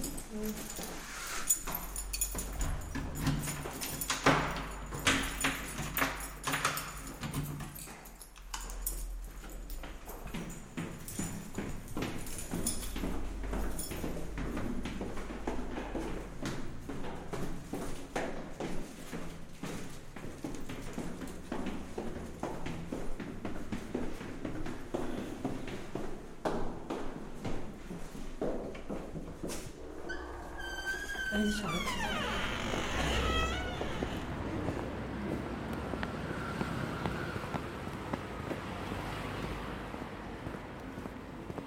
Deux premières fois, j'avais été, euh, j'avais été toute seule. Euh, durant l'absence de ma maman, qui, avait, euh, qui était partie un mois au pays. Et donc, pendant ce mois-là, j'avais pris le relais. Donc, ma toute première fois, ça a été toute seule. Et ça a été vraiment très, très dur.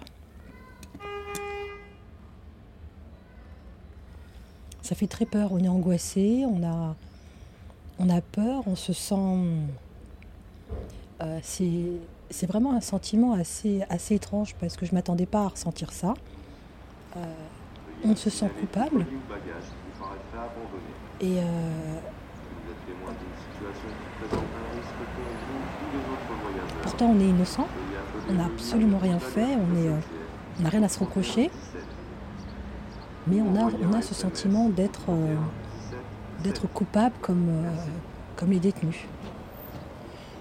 Et euh, le fait de, voir des agents pénitentiaires habillés avec des armes, avec leurs uniformes, de passer dans un portique, de, se plier à leur... euh,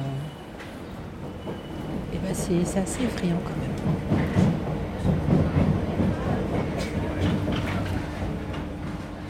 Ensuite, être enfermé dans une pièce, euh, on appelle ça le parloir, c'est assez... euh, on se sent très mal à l'aise. Et c'est bizarre parce qu'on a peur de ne pas pouvoir ressortir. Et quand on ressort de là, moi quand je suis sortie de là, euh, j'avais la tête qui tournait. On ne sait plus trop où on est. Euh, L'expérience qu'on a vécue nous laisse, euh, nous laisse vraiment... euh, trouver le bon, mot pour expliquer ce sentiment qu'on... On a l'impression d'a- d'a- d'avoir été dans un autre monde. On a, une, angoisse qui monte, on a une boule, on a, on a envie de pleurer. Mais surtout, on a une de ces envies de crier. On sent qu'on a quelque chose dedans, qu'il il, il s'est passé quelque chose, on a accumulé tellement de, de peur, de frustration, de doute, de crainte. Et euh, on a envie vraiment de, crier et d'hurler pour que ça sorte. Moi, c'est le sentiment que j'ai eu. Et effectivement, ma belle-sœur, elle m'a dit qu'elle avait eu la même chose. Ma sœur avait eu exactement la même chose. Donc je me suis assise dans, mais sans bouger, surtout sans regarder autour de moi. J'avais envie de croiser aucun autre regard. Et je ne sais pas combien de temps j'ai été dans cet état-là, mais pour moi, ça m'a paru... euh, J'ai vraiment perdu la notion du temps. Complètement. Donc ensuite, j'ai été voir euh, les horaires du bus. Donc j'ai attendu. J'ai été ouvrir euh, le casier où j'avais mis mon sac et, mes affaires personnelles. Et je me suis rassise. Et j'avais les larmes aux yeux, mais je me forçais pour pas pleurer. J'avais pas envie de pleurer là. Et dans le RER, donc dans le bus, j'avais pas pleuré non plus. Mais dans le RER, mais les larmes, elles, euh, elles descendaient toutes seules. Et, euh, du RER jusqu'à jusqu'à chez moi, euh, je me souviens pas du trajet. Je peux pas vous dire si je pleurais pendant tout le trajet ou pas. Euh, je pense que oui, parce que arrivé chez moi, quand la porte s'est claquée, que j'ai fermé la porte de chez moi, euh, j'ai l'impression que c'est là où je me suis réveillée. Et j'étais en larmes. Et là, je me suis mise à pleurer, à pleurer, et là, c'est sorti. Ça, ça sortait, ça sortait. Et j'avais qu'une seule envie, c'est ben, d'aller dans ma chambre. Donc j'étais dans ma chambre, j'ai enlevé mes affaires, je me suis mis dans mon lit et, euh, et j'ai continué à pleurer. Et donc il m'a fallu quand même deux ans, deux, deux jours, pardon, pour, pour me remettre de cette première visite, hein, de cette, euh, de cette entrée en prison. Quoi. Pour moi, c'était une entrée en prison. Et euh, déjà, j'avais pas le choix, il fallait vraiment que je me remette parce que le lundi, euh, j'avais mes enfants la semaine. Donc, euh, obligée d'être, bah, comme toutes les mamans, de mettre, de mettre un masque et de, et de sourire. Et donc, effectivement, comme on le fait tous, bah, il fallait que j'appelle ma maman pour dire ça y est, j'ai été voir ton fils, ne t'inquiète pas, ça s'est bien passé, je vais bien et ton fils va bien. Euh, mais j'allais pas bien du tout. Voilà, donc je déjà qu'elle s'inquiétait pour mon frère, je lui dis je vais pas en plus s'inquiéter pour moi. Donc en disant que ça allait très très bien, euh, que, que j'avais bien supporté la chose, mais qui était entièrement faux. quoi.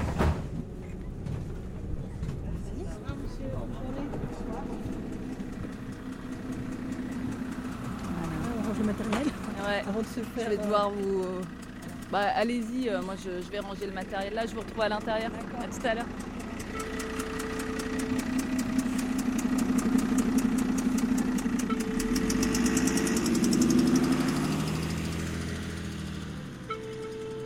Je dois toujours ranger mes micros quand j'approche de la prison. Service communication administration pénitentiaire, bonjour. Je n'ai pas l'autorisation d'enregistrer dans oui, son bonjour, périmètre. c'est Charlotte Rouault, la documentariste euh, radio qui travaille sur les proches de détenus. Ce n'est pas faute d'avoir demandé. Bonjour. Oui, bonjour, je suis Charlotte Rouault. Allô, oui, bonjour, c'est Charlotte fait une demande il y a plusieurs mois. Oui, bonjour, je suis Charlotte proche de détenus. je suis euh, la Charlotte documentariste euh, ça fait un euh, petit moment radio. que j'ai fait une, une demande Bonjour, je euh, suis d'enregistrement pour un euh, documentaire euh, radiophonique. Vous savez, je, vous- je- je vous avais fait une demande. Les familles le savent. Elles ne sont qu'à moitié étonnées Oui, et me taquinent avec, ça. les, les proches de détenus. Oui, vous m'entendez? D'accord. Je n'ai Oui. jamais été douée avec les services de presse. Euh, Mais tout de même, ma demande d'enregistrer un peu d'ambiance dans le local d'accueil des familles est bien claire. Quel euh, sujet, madame? C'est. euh, On ne m'a tout simplement jamais dit ni oui ni non. Alors, je ne sais pas où il en est sur cette Votre demande ancienne. On n'a jamais tenté quelque chose en me posant des conditions. Donc, euh, moi, je voulais savoir. euh, vous êtes de quel média Est-ce que vous aviez fait comme de, de vous y allez rég- en fait régulièrement déjà Euh, Et depuis combien de temps du coup D'accord. bah, euh, D'accord. Et vous suivez combien de, en gros, combien de, de personnes Par contre, des questions, ça oui, on m'en a posé. D'accord, ok. Accompagnées d'avalanches de justifications, frôlant souvent la contradiction, pour expliquer l'absence de leurs réponses. aucune réponse. D'accord. Donc, euh, J'ai tout eu. Hmm. Du changement de garde des Sceaux à la présence de stagiaires, en passant par une grève des surveillants, les vacances d'un responsable, une campagne de recrutement et la gestion de la surpopulation carcérale, rien que ça. On a même fini par me dire que oui, oui, nous avons consulté les familles de détenus elles-mêmes et elles ne seraient pas d'accord. c'est la- le changement de, de garde des Sceaux. À la fin, je crois que j'appelais plus par curiosité de savoir jusqu'où ça pouvait aller. D'accord, ok. Oui. Euh, C'est très compliqué. Et... Mhm. Ouais. Je ne prétends même pas faire face à de la bonne vieille censure. Mais et vous pensez que c'est possible qu'ils qu'ils refusent complètement? Je crois que ces trésors d'imagination ont été déployés plus dans un effort désespéré de tenter de comprendre ce que je fabriquais, J'en suis vraiment désolé. Et, euh, pour que j'arrête accessoirement d'appeler, plutôt que pour me fliquer. c'est peut-être aussi le côté documentaire qui les a. J'ai la sensation que peut-être ma démarche inquiète, mais surtout, elle est incompréhensible. Enfin, je sais que ça sort dans votre mail, mais ce qui serait bien, c'est d'avoir dans ce cas-là une attention de ce que vous souhaitez faire. Est-ce que ça pourrait être à la fin En vérité, ça n'a pas été si problématique pour mon tournage. et ensuite voir ce qu'on peut construire ensemble. Au contraire, cette impossibilité du dialogue m'a fait percevoir les contours de la zone d'ombre dans laquelle se trouve l'expérience des familles de détenus. N'étant ni délinquant à punir, ni prisonnier à réinsérer, ni citoyen à protéger, le système carcéral semble être dans l'incapacité de les voir comme des sujets à part entière. Pour sa propre survie, peut-être. Ça va, ça s'est bien passé? Ça Ça va, oui. Il va bien? Oui, Ça va, il va bien. Moi, dès que je, je sors de. Dès que je le quitte, j'ai le cœur qui, s- qui est serré. Il nous a raconté euh, ce journée, comment ça se passait. Ouais. Il a, a- qu'il a cuisiné. euh. Ah ouais? Je vous dis franchement. Ah, ils peuvent cuisiner? Il fait des Oui. gâteaux, ouais, oui. Ouais, ouais, ouais. Ce soir, il va faire un tagine et demain, il va faire un couscous. Une heure, c'est c'est pas grand chose, mais je vous assure que ça vous paraît long. Et il faut combler les, les blancs, il faut combler les vides. Faut... Et je me suis dit, bon, de quoi? Je vais lui parler On va parler de quoi? Je vais pas lui parler de ma vie. Voilà, je vais pas lui dire, bah écoute, moi je fais ceci, je fais cela, super, donc lui il peut pas. Je veux pas lui parler non plus de mes enfants, parce que lui, bah, il voit pas son fils. Donc euh, lui parler de mon père non plus, parce qu'il est super inquiet pour mon père. Euh, parce que mon père est malade, il est pas bien, puis à être vieux. Et mon frère a la hantise euh, qu'il arrive un truc à mon père et qu'il soit en prison, et qu'il ne le voit pas. Lui parler également de, la vie de prison. À mon avis, il n'a pas trop envie d'en parler, c'est, c'est- ça va plus lui plomber le moral. On ne sait pas de quoi parler. On ne sait pas du tout. Donc, bah, j'ai rien trouvé de mieux à faire que de parler euh, de l'actualité. Donc en plus, c'était, il y a eu l'attentat de... euh, alors c'était, c'était quel attentat? Je crois que c'est celui des Champs-Élysées. On avait parlé de ça. Et il s'est avéré que il connaissait le frère de la personne qui a fait l'attentat aux Champs-Élysées et que c'était quelqu'un qui avait été détenu euh, avec lui. Et il lui a parlé. Donc ce sujet qui était atroce, qui était horrible et auquel j'aurais préféré pas, pas parler, pas y penser, en fin de compte, c'est euh, c'est le sujet, c'est un peu bizarre, c'est un sujet qui m'a bah, qui m'a sauvé mon parloir. C'est vrai qu'après après le parloir, là où nous, vous nous restez, sommes vous d'accord. restez- vous restez dans la salle. hein. Vous pouvez rester un bon bout de temps, donc le, le temps que tout le monde, tous les détenus ont été fouillés et tout. Donc vous, vous pouvez arrêter, vous attendez. Ils le mettent euh, tout nu, hein, les, les détenus. Ah ouais? Ah bon? oui, oui. Non. Oui. Bon, il y en a des fois qui ne lui disent pas de- d'enlever le, le caleçon, et il y en a qui le demandent. La première fois, je ne lui ai pas beaucoup parlé, je l'ai plus écouté. D'autant plus euh, que ça faisait trois ans où j'avais pas vu mon frère. Donc déjà, rien que ça, moi j'appréhendais un peu. Puis j'avais peur, j'étais effrayée, j'étais... euh. Mais en plus, je l'ai je l'ai trouvé très déprimé. Euh, parce qu'il s'était fortement engueulé avec son ex-compagne, qui était venue le voir avec son fils. Et euh, le parloir s'était très très mal passé, euh, à tel point que les agents pénitentiaires ont dû intervenir. Euh, ça a été la goutte qui a fait déborder son vase. Donc c'est moi qui m'en suis pris plein la tête. Il était dans la colère et dans la rage. Et donc il avait besoin de s'exprimer et de balancer tout ça. Et tout ce qu'il a fait, c'était me crier dessus, entre guillemets. Parce que c'est pas après moi qu'il criait. Euh, mais comme j'étais là, il avait besoin, donc je me suis dit, bon, c'est pas grave, il a de se décharger. euh, je vais laisser se décharger. euh.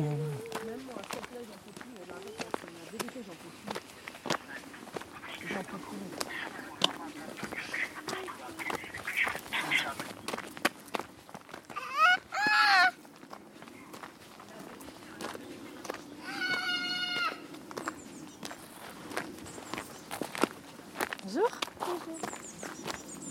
Ça m'est arrivé de dire, mais euh, moi, je ne l'ai pas envoyé là-bas, quoi. Euh, Vous comprenez, j'ai, euh, je, je, suis saoulée, Je l'ai pas envoyé là. Donc, bon, j'ai plus envie d'y aller. Il a qu'à se débrouiller. Mais après, c'est, c'est mon proche, mais il faut y aller. Il a besoin de moi. Et puis, vous vous dites, mais bon, mais je l'aime, je l'aime. C'est, c'est-à-dire qu'il y a un mélange de sentiments, de colère, d'amertume, de rancœur, d'incompréhension.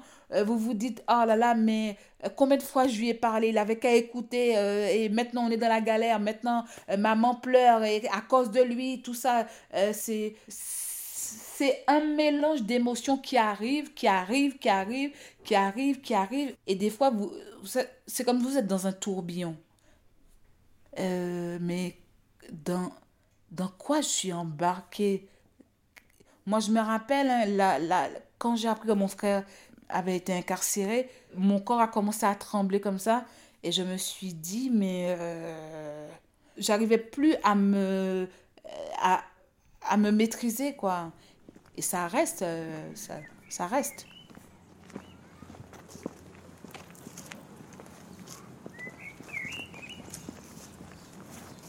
C'est un peu étrange dans ce chemin euh, bucolique là, à côté de la prison comme ça. Oui, on longe. Quelle horreur. Je vous dis, celle-là que je la vois, c'est, je la décris, on dirait une tombe. Il y a, parce qu'il y a mon fils, il est là-bas. Elle est horrible de, de voir cette, euh, cet endroit. je peux, je peux vraiment pas regarder. C'est vrai, je tourne pas, c'est marrant, je tourne pas la tête. Vous regardez pas vers la prison ah Qu'on soit enfermé ah euh, dans une petite pièce pendant une heure, c'est, je l'ai pas supporté. Imaginez-vous un détenu qu'il est euh, enfermé dans une cellule on ne sait pas combien d'années. Ça, ça, ça, me fait travailler aussi dans, dans ma tête. Effectivement, quand on sort de là, on est content de sortir. Ouais. On sent, euh, on, sent oppressé. On a l'impression que, je ne vais pas dire qu'on a l'impression que c'est nous qui avons été enfermés parce que c'est faux, mhm. c'est pas comparable. Mais je ne sais pas comment expliquer exactement cette sensation. Je sais pas, je peux pas t'expliquer. Ouais, c'est. c'est, ouais. je, Ah oui, parce que vous faites, euh, quand même l'expérience de la prison avec votre corps, quoi. Vous voilà, y entrez, quoi. Voilà, c'est ça. complètement. Pendant un petit moment, on se sent qu'on est enfermé avec lui. Oui, voilà. On peut s'enfermer, s'emprisonner avec la personne sans s'en rendre compte. Hein. Qu'est-ce qu'il pense la nuit? Qu'est-ce qu'il peut dormir?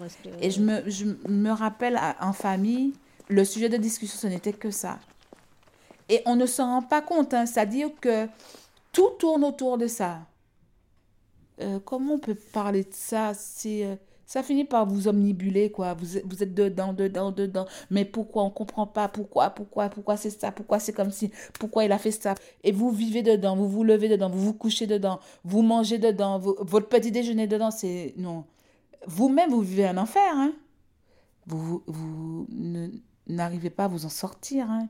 Parce que vous êtes quand même un être humain avec des émotions, avec des sentiments. Si vous restez que dedans, vous finissez par vous détruire.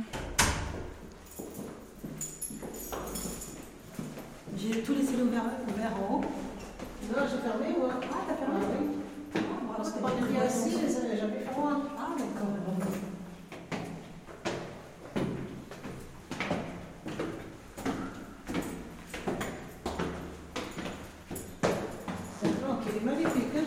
Merci maman. Bien joli. 4 euros en plus, hein, Je vous en prie, Merci. Quand je rentre, je suis juste vidée et très fatiguée. C'est bizarre, je sais pas pourquoi, mais vraiment une, fatigue. Qu'est-ce que, vous allez faire Prendre un thé et me poser. Émotionnellement, ça. Je crois que ça doit consommer pas mal d'énergie. À l'aller avec ma maman papote, on discute, on rigole. Euh, et sur le chemin de retour, on est toutes les dans le même état. Euh, on n'a pas envie de parler.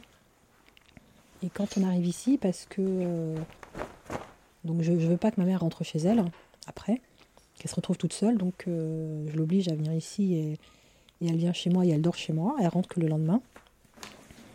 Et et le soir, on, se boit un thé dans, un silence également pesant. Et on se couche toutes les deux. Euh, on se couche très tôt. Prenez votre place, c'est vous. Ah, C'est gentil, mais je vais Un vous café laisser. Je vais vous laisser tranquille quand même. Posez Non, non, prenez un... Prenez le temps aussi de vous. Posez-vous euh, un petit peu, Prenez, prenez un petit prenez le temps de vous poser. Ou un thé.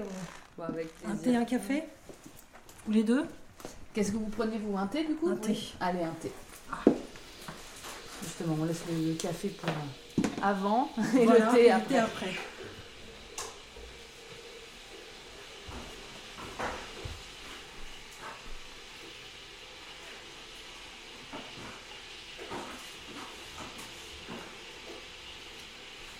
Euh, je sens pas la fatigue. Pour faire plaisir à mon fils, euh, ça fait rien. Même je me fatigue, je... le principal que, que je l'ai vu, que j'ai pris des nouvelles de lui, que je lui ai rendu euh, visite. Je sais que je, vais perdre une journée tout entière. Euh, tout ça, moi, je ne compte pas. Tant qu'il a besoin de quelque chose, je, je suis là. Tous les mois, je l'envoie un mandat. Euh, plus le- les affaires, s'il a besoin d'a- d'affaires. Pendant Noël, il faut un colis. Toujours quand il a besoin des papiers, c'est moi qui, qui le prépare, euh, je l'envoie. Ça, je ne le compte pas et je ne le sens pas. Je ne vais pas dire, oh là là, comment je vais passer le mois ou je vais rester sans, sans argent, non. Ma, ma prioritaire, c'est lui. Je pense même pas à l'argent. Je, je le fais de bon cœur et je suis très contente de le faire parce que je suis une maman et les mamans, ils sont là pour ça. Et je suis très co- contente d'av- d'avoir des enfants comme ça. Ils sont très gentils, ils m'aiment bien, ils me, respectent. Euh, c'est pour ça que je fais ça euh, pour eux. sans, lui dire, il sait très bien que le- les efforts que je fais, euh, il sait que c'est un, geste d'amour, un geste euh, pour, le euh, prouver qu'on est là pour lui. Et je lui dis, je lui dis même euh, avec les paroles. En plus, j'étais pas là quand il était incarcéré. J'étais euh, à l'étranger. Et euh, ils m'ont caché ça. Je ne le savais pas. Et je l'appelle au téléphone, toujours je tombe sur les messageries. J'appelle mes filles, ils me disent, parce qu'ils travaillent beaucoup, et tu sais, lui, il est... je croyais que c'est vrai. Jusqu'à temps que ma fille, elle est, elle est venue euh, où j'étais en vacances, et elle m'a raconté ça. J'étais effondrée. Et quand je suis venue, euh, je suis retournée ici, j'ai j'ai fait la demande pour, euh, pour aller le voir. J'ai attendu pas mal de temps, peut-être plus d'un mois. Au début, c'était trop dur. C'était. euh, je ne peux pas vous raconter comment.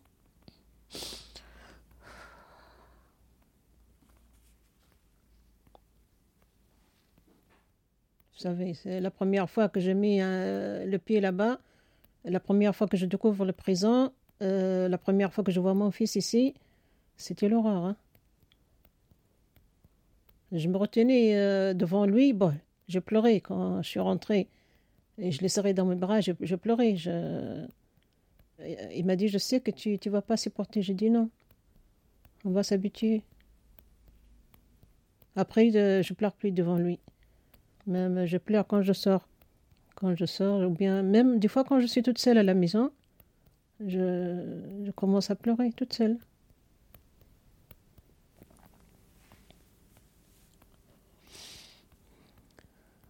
Quand, euh, quand vous avez quelqu'un de la famille qui n'est pas là, nous on mange, on dort, on est bien chauffé, on est euh, dans des, dans des bons lits. Je pense à mon fils, comment il dort, s'il a besoin de quelque chose, si, s'il a une oreiller euh, bien, si... En plus, on ne peut pas ramener ces choses-là. Une oreiller ou une couverture, on ne peut pas.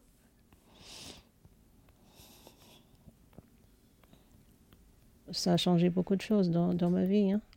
Mm. Euh, surtout au début, j'étais, j'étais vraiment pas bien. hein. Mais petit à petit, ça- bon, j'ai remonté le pente, comme on dit. J'ai pas le temps pour moi, j'ai consacré tout mon temps pour lui. Maintenant, ça va. Il m'a dit non, c'est beaucoup pour toi chaque semaine, tu viens tous les 15 jours. Euh, j'ai au moins une week-end pour moi, si je vais voir les filles ou des amis ou sortir faire quelque chose. Ça va, mais euh, ça va mieux qu'avant.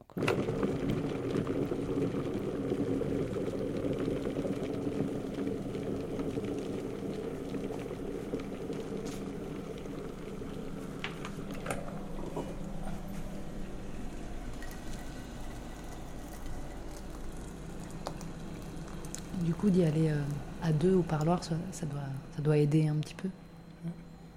Moi, si j'y vais, c'est pour ma maman. Parce que j'étais plus en colère euh, contre mon frère. Ça fait, ça fait trois ans qu'il est, euh, qu'il est là-bas. Et j'y vais que depuis un mois, un mois et demi seulement. Pour ma mère, pour l'aider.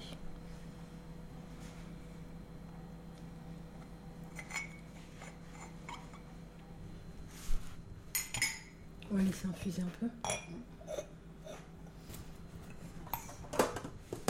Mais moi, personnellement, je m'oblige à pas trop être affectée, à pas trop changer mes habitudes. hein, Parce que moi, je me refuse à, à le laisser, euh, à laisser ça euh, affecter ma vie plus que déjà elle en est affectée.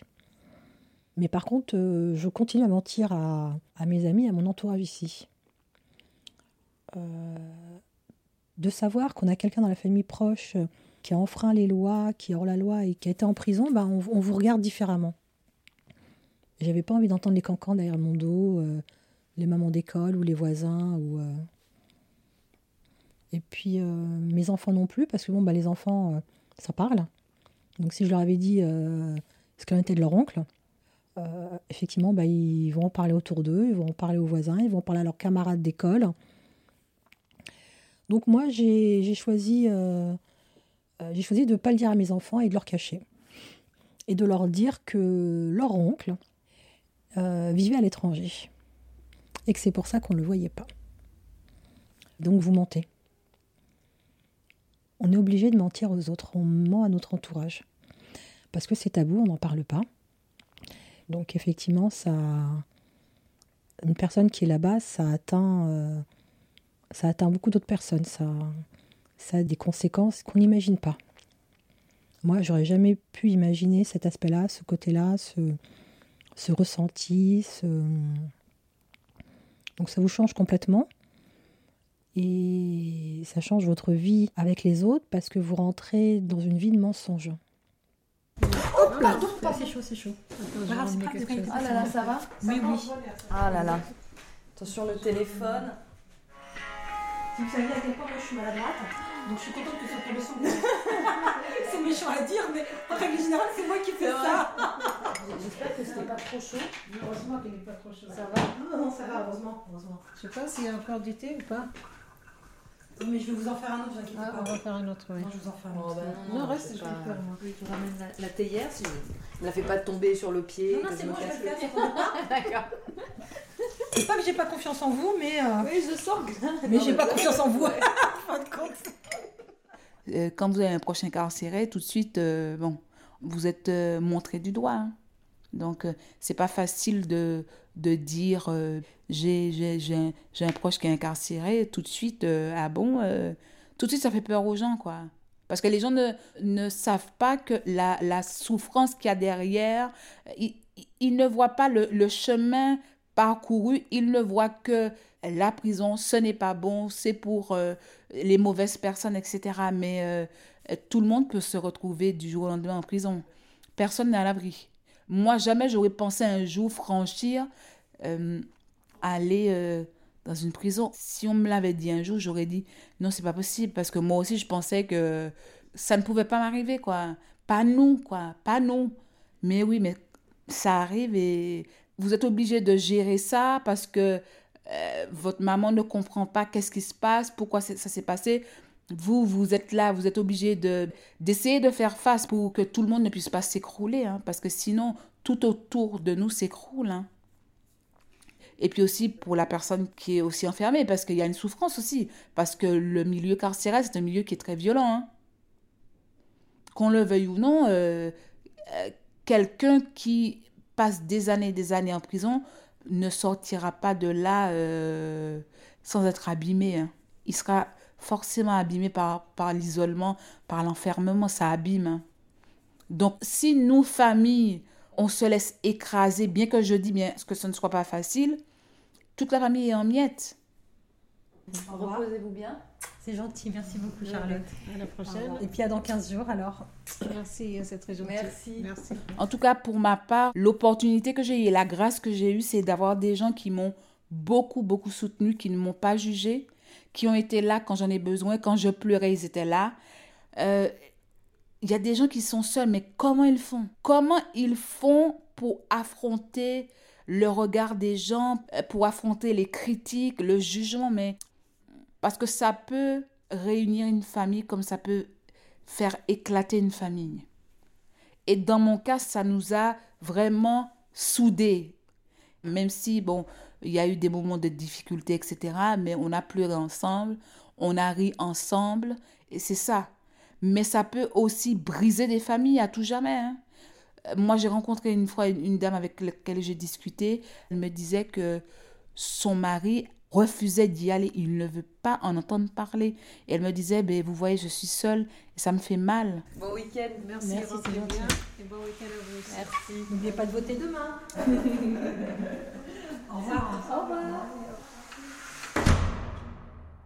La famille euh, a été beaucoup oubliée dans le système carcéral parce que euh, quand une personne est incarcérée, il y a des dégâts collatéraux, hein, et beaucoup, plus qu'on ne le pense. On n'en parle pas, c'est souvent caché, etc. Mais euh, moi, je, regarde souvent les gens, vous voyez la tristesse, vous voyez que ils y vont parce qu'ils aiment leurs proches, mais c'est parce qu'ils ont envie. Vous voyez une mère, euh, un frère, euh, vous, vous voyez la tristesse. Et quand, quand on vous montre du doigt, on vous écrase et on vous fait euh, culpabiliser en vous disant que si il est là, c'est parce que vous, en tant que parent, vous n'avez pas éduqué votre enfant et que vous, vous savez que vous avez tout fait, vous vous êtes mis en quatre pour éduquer votre enfant, etc. Ça fait très mal. Et cette société-là n'est pas tendre avec les familles des détenus. C'est-à-dire, tout de suite, s'il est là, c'est de ta faute.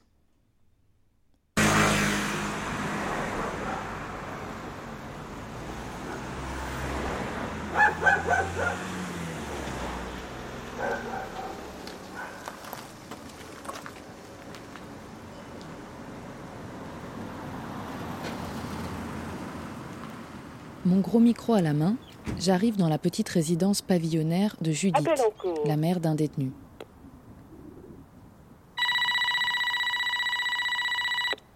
Je suis assez tranquille, on a déjà passé du temps ensemble. Je te jure. Oui. Vous voulez que j'enlève les chaussures? Non, non, non. Vous êtes sûr? Oui, il faut juste les essuyer là. C'est un peu- S'il pleut un peu, je pense. Ça a commencé un petit peu. Ah oui. Je viens de rentrer, oui. Ça a C'est vrai, ça a commencé. Ça va, vous venez de rentrer du travail Oui. Quand j'entre dans le salon, un homme de la famille est là. Bonjour. Ce n'était pas prévu. La radio Je me décompose. Comme ça. Donc vous interviewez les gens par rapport à quoi? Que dois-je répondre? Est-ce qu'il sait? Je souris bêtement et je lance un regard inquiet à Judith. Si, si tu veux faire une, une pub, par exemple? Ah bon, mais toi tu veux faire quelle pub Moi, je vais faire la pub de là où je travaille. Je suis ébahie par son aplomb. L'apparente facilité avec laquelle elle gère la situation m'interpelle. C'est aide-soignante? Oui. Mais ok, je vous laisse, hein. Faire Ah, Je vais votre pas vous déranger, je peux repasser. Hein, si Mais vous- non, Non, non, moi, j'ai fini. du travail déjà. Ouais, moi, je fais du boulot, là, imprévu, il m'a appelé. Non, il devait passer samedi, c'est ça. hein. Ouais, ouais. Ok, merci. Au revoir. Bah, merci à vous. Lui, c'est un musicien, par contre. C'est pour Ah ça oui. qu'il est impressionné, peut-être. Alors vous y connaissez Ça, en ça, devait, ça devait être pour moi. Mais du coup, c'est ma soeur qui n'a rien à voir avec les radios. C'est un musicien. Si vous voulez tout voir, vous, pouvez aller dans YouTube. euh, vous allez trouver le bonheur. Ok, super. Je regarderai ça ce soir. Eh. Au revoir. Au revoir.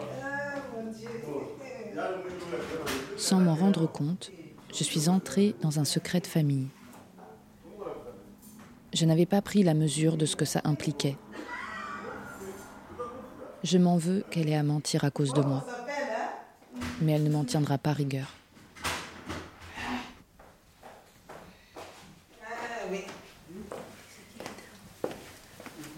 Du coup, vous voulez y aller euh, vers quelle heure? 11 heures. euh, midi.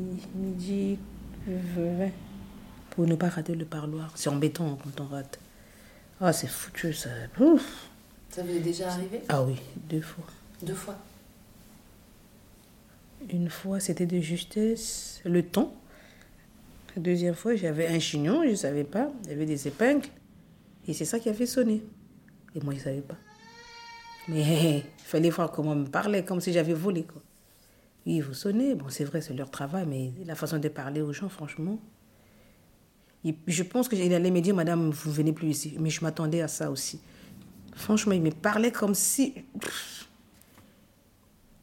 On dirait qu'ils pensent qu'on excite les enfants à faire des bêtises. Et non. Le souhait des parents, c'est la réussite de leurs enfants. hein. Je pense que chaque euh, parent, c'est comme ça. hein. Voir les enfants réussir, ça fait plaisir. Mais tout le temps, je suis en pleurs. Tout le temps. tout le temps. Il n'y a pas un jour où je pleure pas. Il n'y a pas. Il n'y a pas. Il n'y a pas. Si j'avais qu'un seul enfant, je pense que j'allais me tuer ou je sais pas quoi. Ah ouais, parce que c'est l'humiliation. euh. Ah ouais, un enfant que j'ai bien élevé. J'essaie de me battre, je fais, j'arrête pas. Il faut parler, il faut parler, il faut parler, c'est ce que je fais. Je n'arrête pas, je n'arrête pas. Mais des fois, quand euh, je lui parle de choses sérieuses, il s'énerve. Quand l'enfant est majeur, des fois, il écoute- n'écoute pas les parents, il ne veut pas. Pour l'instant, il s'en fout. Ça ne fait rien. Même si je retourne là-bas, c'est- la vie. C'est ce, que je lis en lui. La prison, des fois, ça fait réveiller. Des fois, c'est de pire en pire. Les fréquentations de là-bas. Des fois, il y a des mauvaises choses aussi qui se passent dans la prison. Des fois, je me dis, bon, est-ce que je je dois pas arrêter? Là, même aujourd'hui, en partant, je vais essayer de lui dire, écoute, il sait que j'ai un problème de bras, la tendinite. Je ne viendrai plus. Je lui dis des choses dures. Je ne sais pas si ça va le faire réveiller. Je vais essayer. Je vais essayer de... je ne sais pas. S'il peut me haïr, tant pis pour lui. hein. J'ai fait, fait de mon mieux là où je suis. Qu'est-ce que j'ai pas fait Pour tous les enfants, j'ai toujours engagé quelqu'un pour leur... Même le petit, il y a quelqu'un qui vient leur donner des cours. Tous les enfants. J'ai payé le père, mais j'ai tout fait. Son père ne va pas le voir, mais quand il sort, il est avec son père. Il ne va pas le voir. Un an, hein, il un an. En février, il a fait un an. Il n'a pas cherché là où il est. Mais pourquoi moi, je me torture, je fais ça, je fais ça, toute seule? Je vais essayer d'être un peu en retrait. Ouais, une fois par mois, j'irai, pas plus.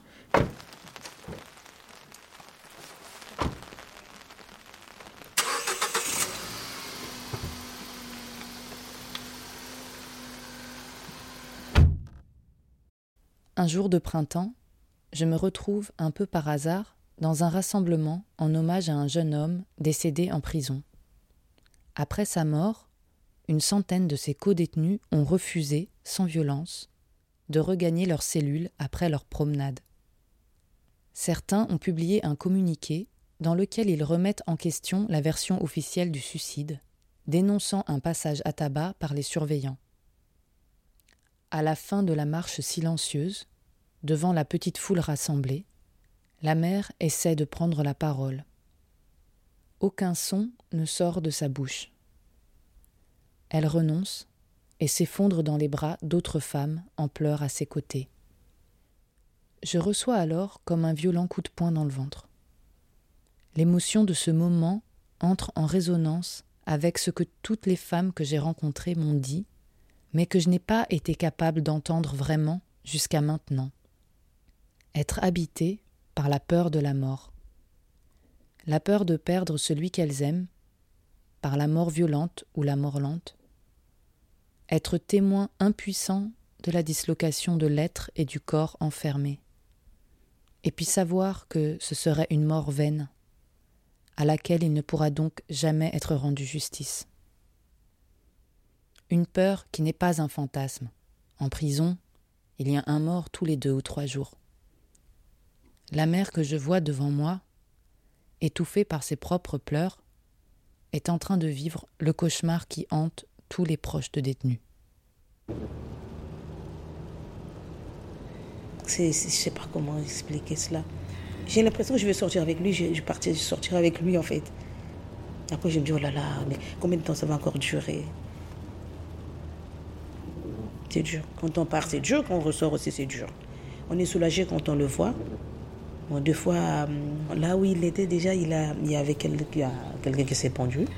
Et puis il me parle de ça. euh, oui, il y a quelqu'un qui s'est pendu. euh, et quand on entend ça, on dit, oh là là, c'est encore, c'est dur. C'est mieux que je vienne le voir. C'est horrible la prison. Si on apprend encore, oh oui, c'est pendu, oui, il y a ça, ça, ça. C'est pour ça que je me bats vraiment qu'il soit bien dans sa tête. Il faut que j'aille le rendre visite tout le temps pour qu'il se soit vraiment soutenu, pour qu'il ne soit pas euh, rejeté en quelque sorte. Et s'il n'a pas de visite encore, c'est plus dur encore. Surtout quand on dort, oh mon Dieu. Et c'est comme si c'était la mort. On se dit, moi je suis ici, je dors et mon fils est incarcéré. Ah ouais. C'est triste. C'est dur, c'est dur. Ouais, c'est comme la mort. Ouais. C'est triste. C'est un endroit qui n'est pas bien pour moi. Peut-être pour les autres, mais je pense, je pense qu'ils doivent penser la même chose que moi. Et des fois, on se dit peut-être on va trouver quelqu'un qui va mal vous parler aussi. Ça, j'appréhende tout ça.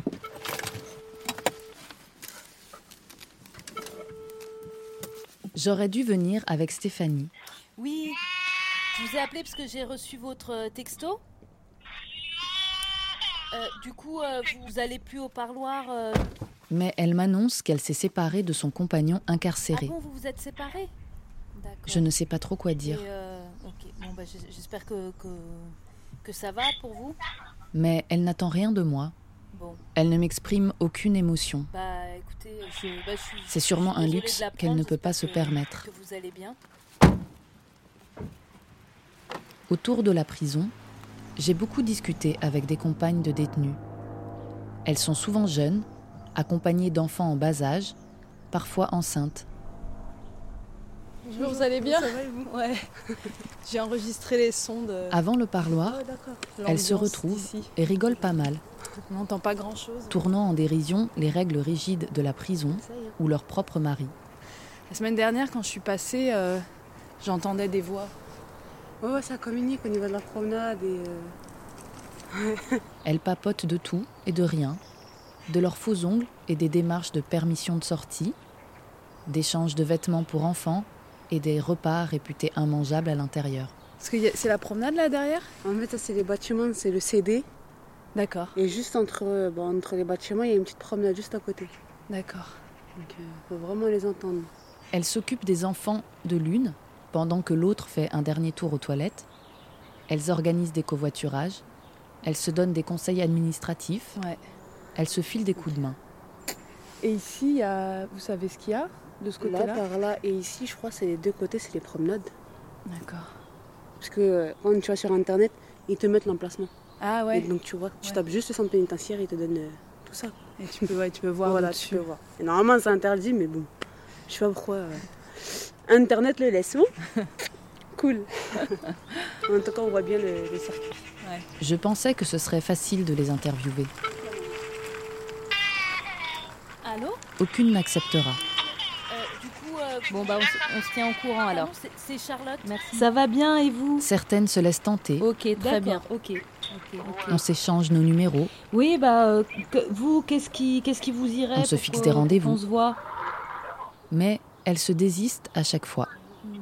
Bah écoutez, Bah, je- euh, oui, bah, je euh, sais pas, c'est- euh, comment vous le voyez, vous? Est-ce que. comme c'était prévu, euh, Une fois votre message enregistré, vous pouvez raccrocher ou taper dièse. Au début, je ne comprends pas. Quand on attend le parloir ensemble, elles sont gentilles, drôles.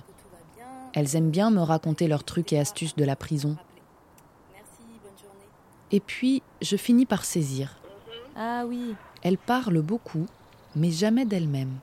Et jamais d'affect. Bah, merci beaucoup, hein. bon courage. Toujours dans le concret. Toujours en lien avec le détenu. Bonne journée, Ouais, bonne soirée. Au revoir. J'ai l'impression que le peu d'énergie que leur laisse leur situation de jeune mère isolée, elles doivent l'utiliser pour accepter que la prison rythme leur vie. Elles semblent être dans une mise en tension permanente et d'en avoir besoin pour tenir. Dans ces conditions, comment pourrait-il y avoir de la place pour soi? Pourquoi voudraient-elles mettre en mots leur expérience quand de toute manière, ça ne changerait rien?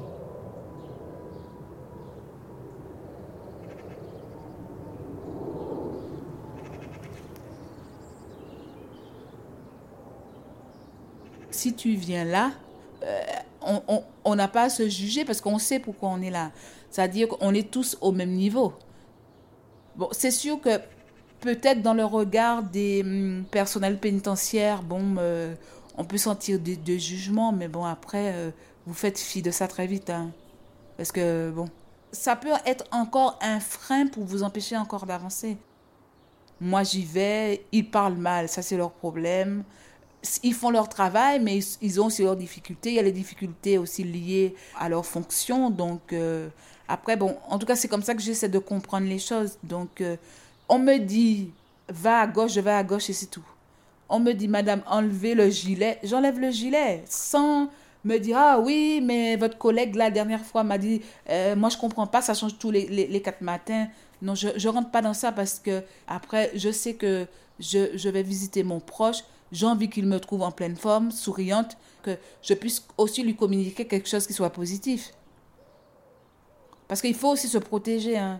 Parce que si on est souvent dans, dans, la confrontation, dans la confrontation quand on va là, on finit par se détruire à petit feu. Hein. Et ça, ça, ça amène quoi?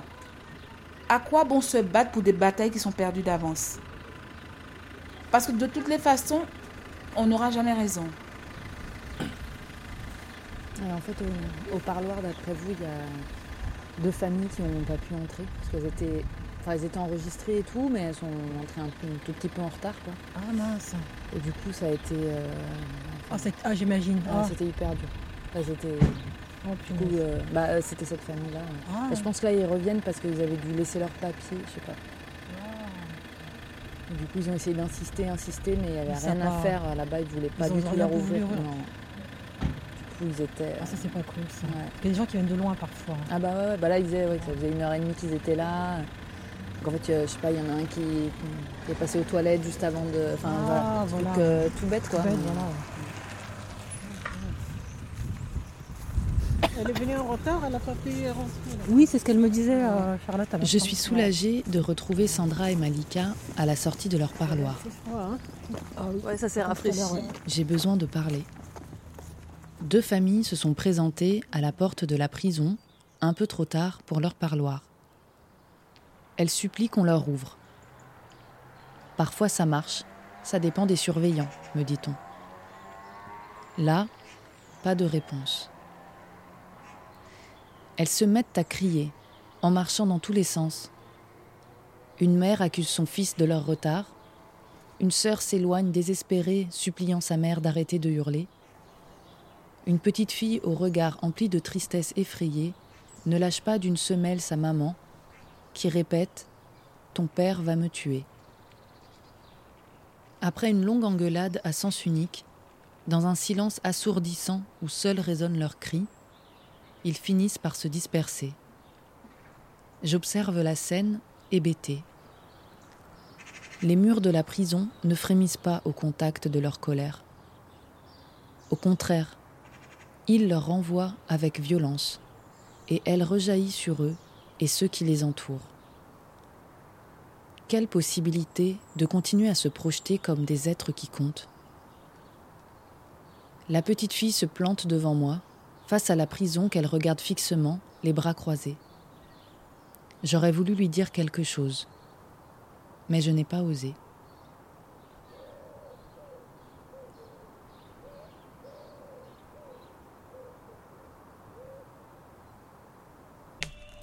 Voilà, j'ai acheté ça, des t-shirts, hein, des chaussettes, des caleçons. Deux, trois t-shirts. Mon frère m'a demandé d'acheter de, deux, trois choses pour un co-détenu qui est là-bas. c'est pas pour lui, ça. C'est un détenu qui est... Et il a personne ici.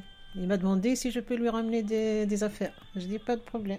Quand vous avez qu'un qu'un seul caleçon, qu'une seule paire de chaussettes et qu'un t-shirt et un pantalon, et vous y passez il des a pas mois de et des mois, ici, il a personne ici.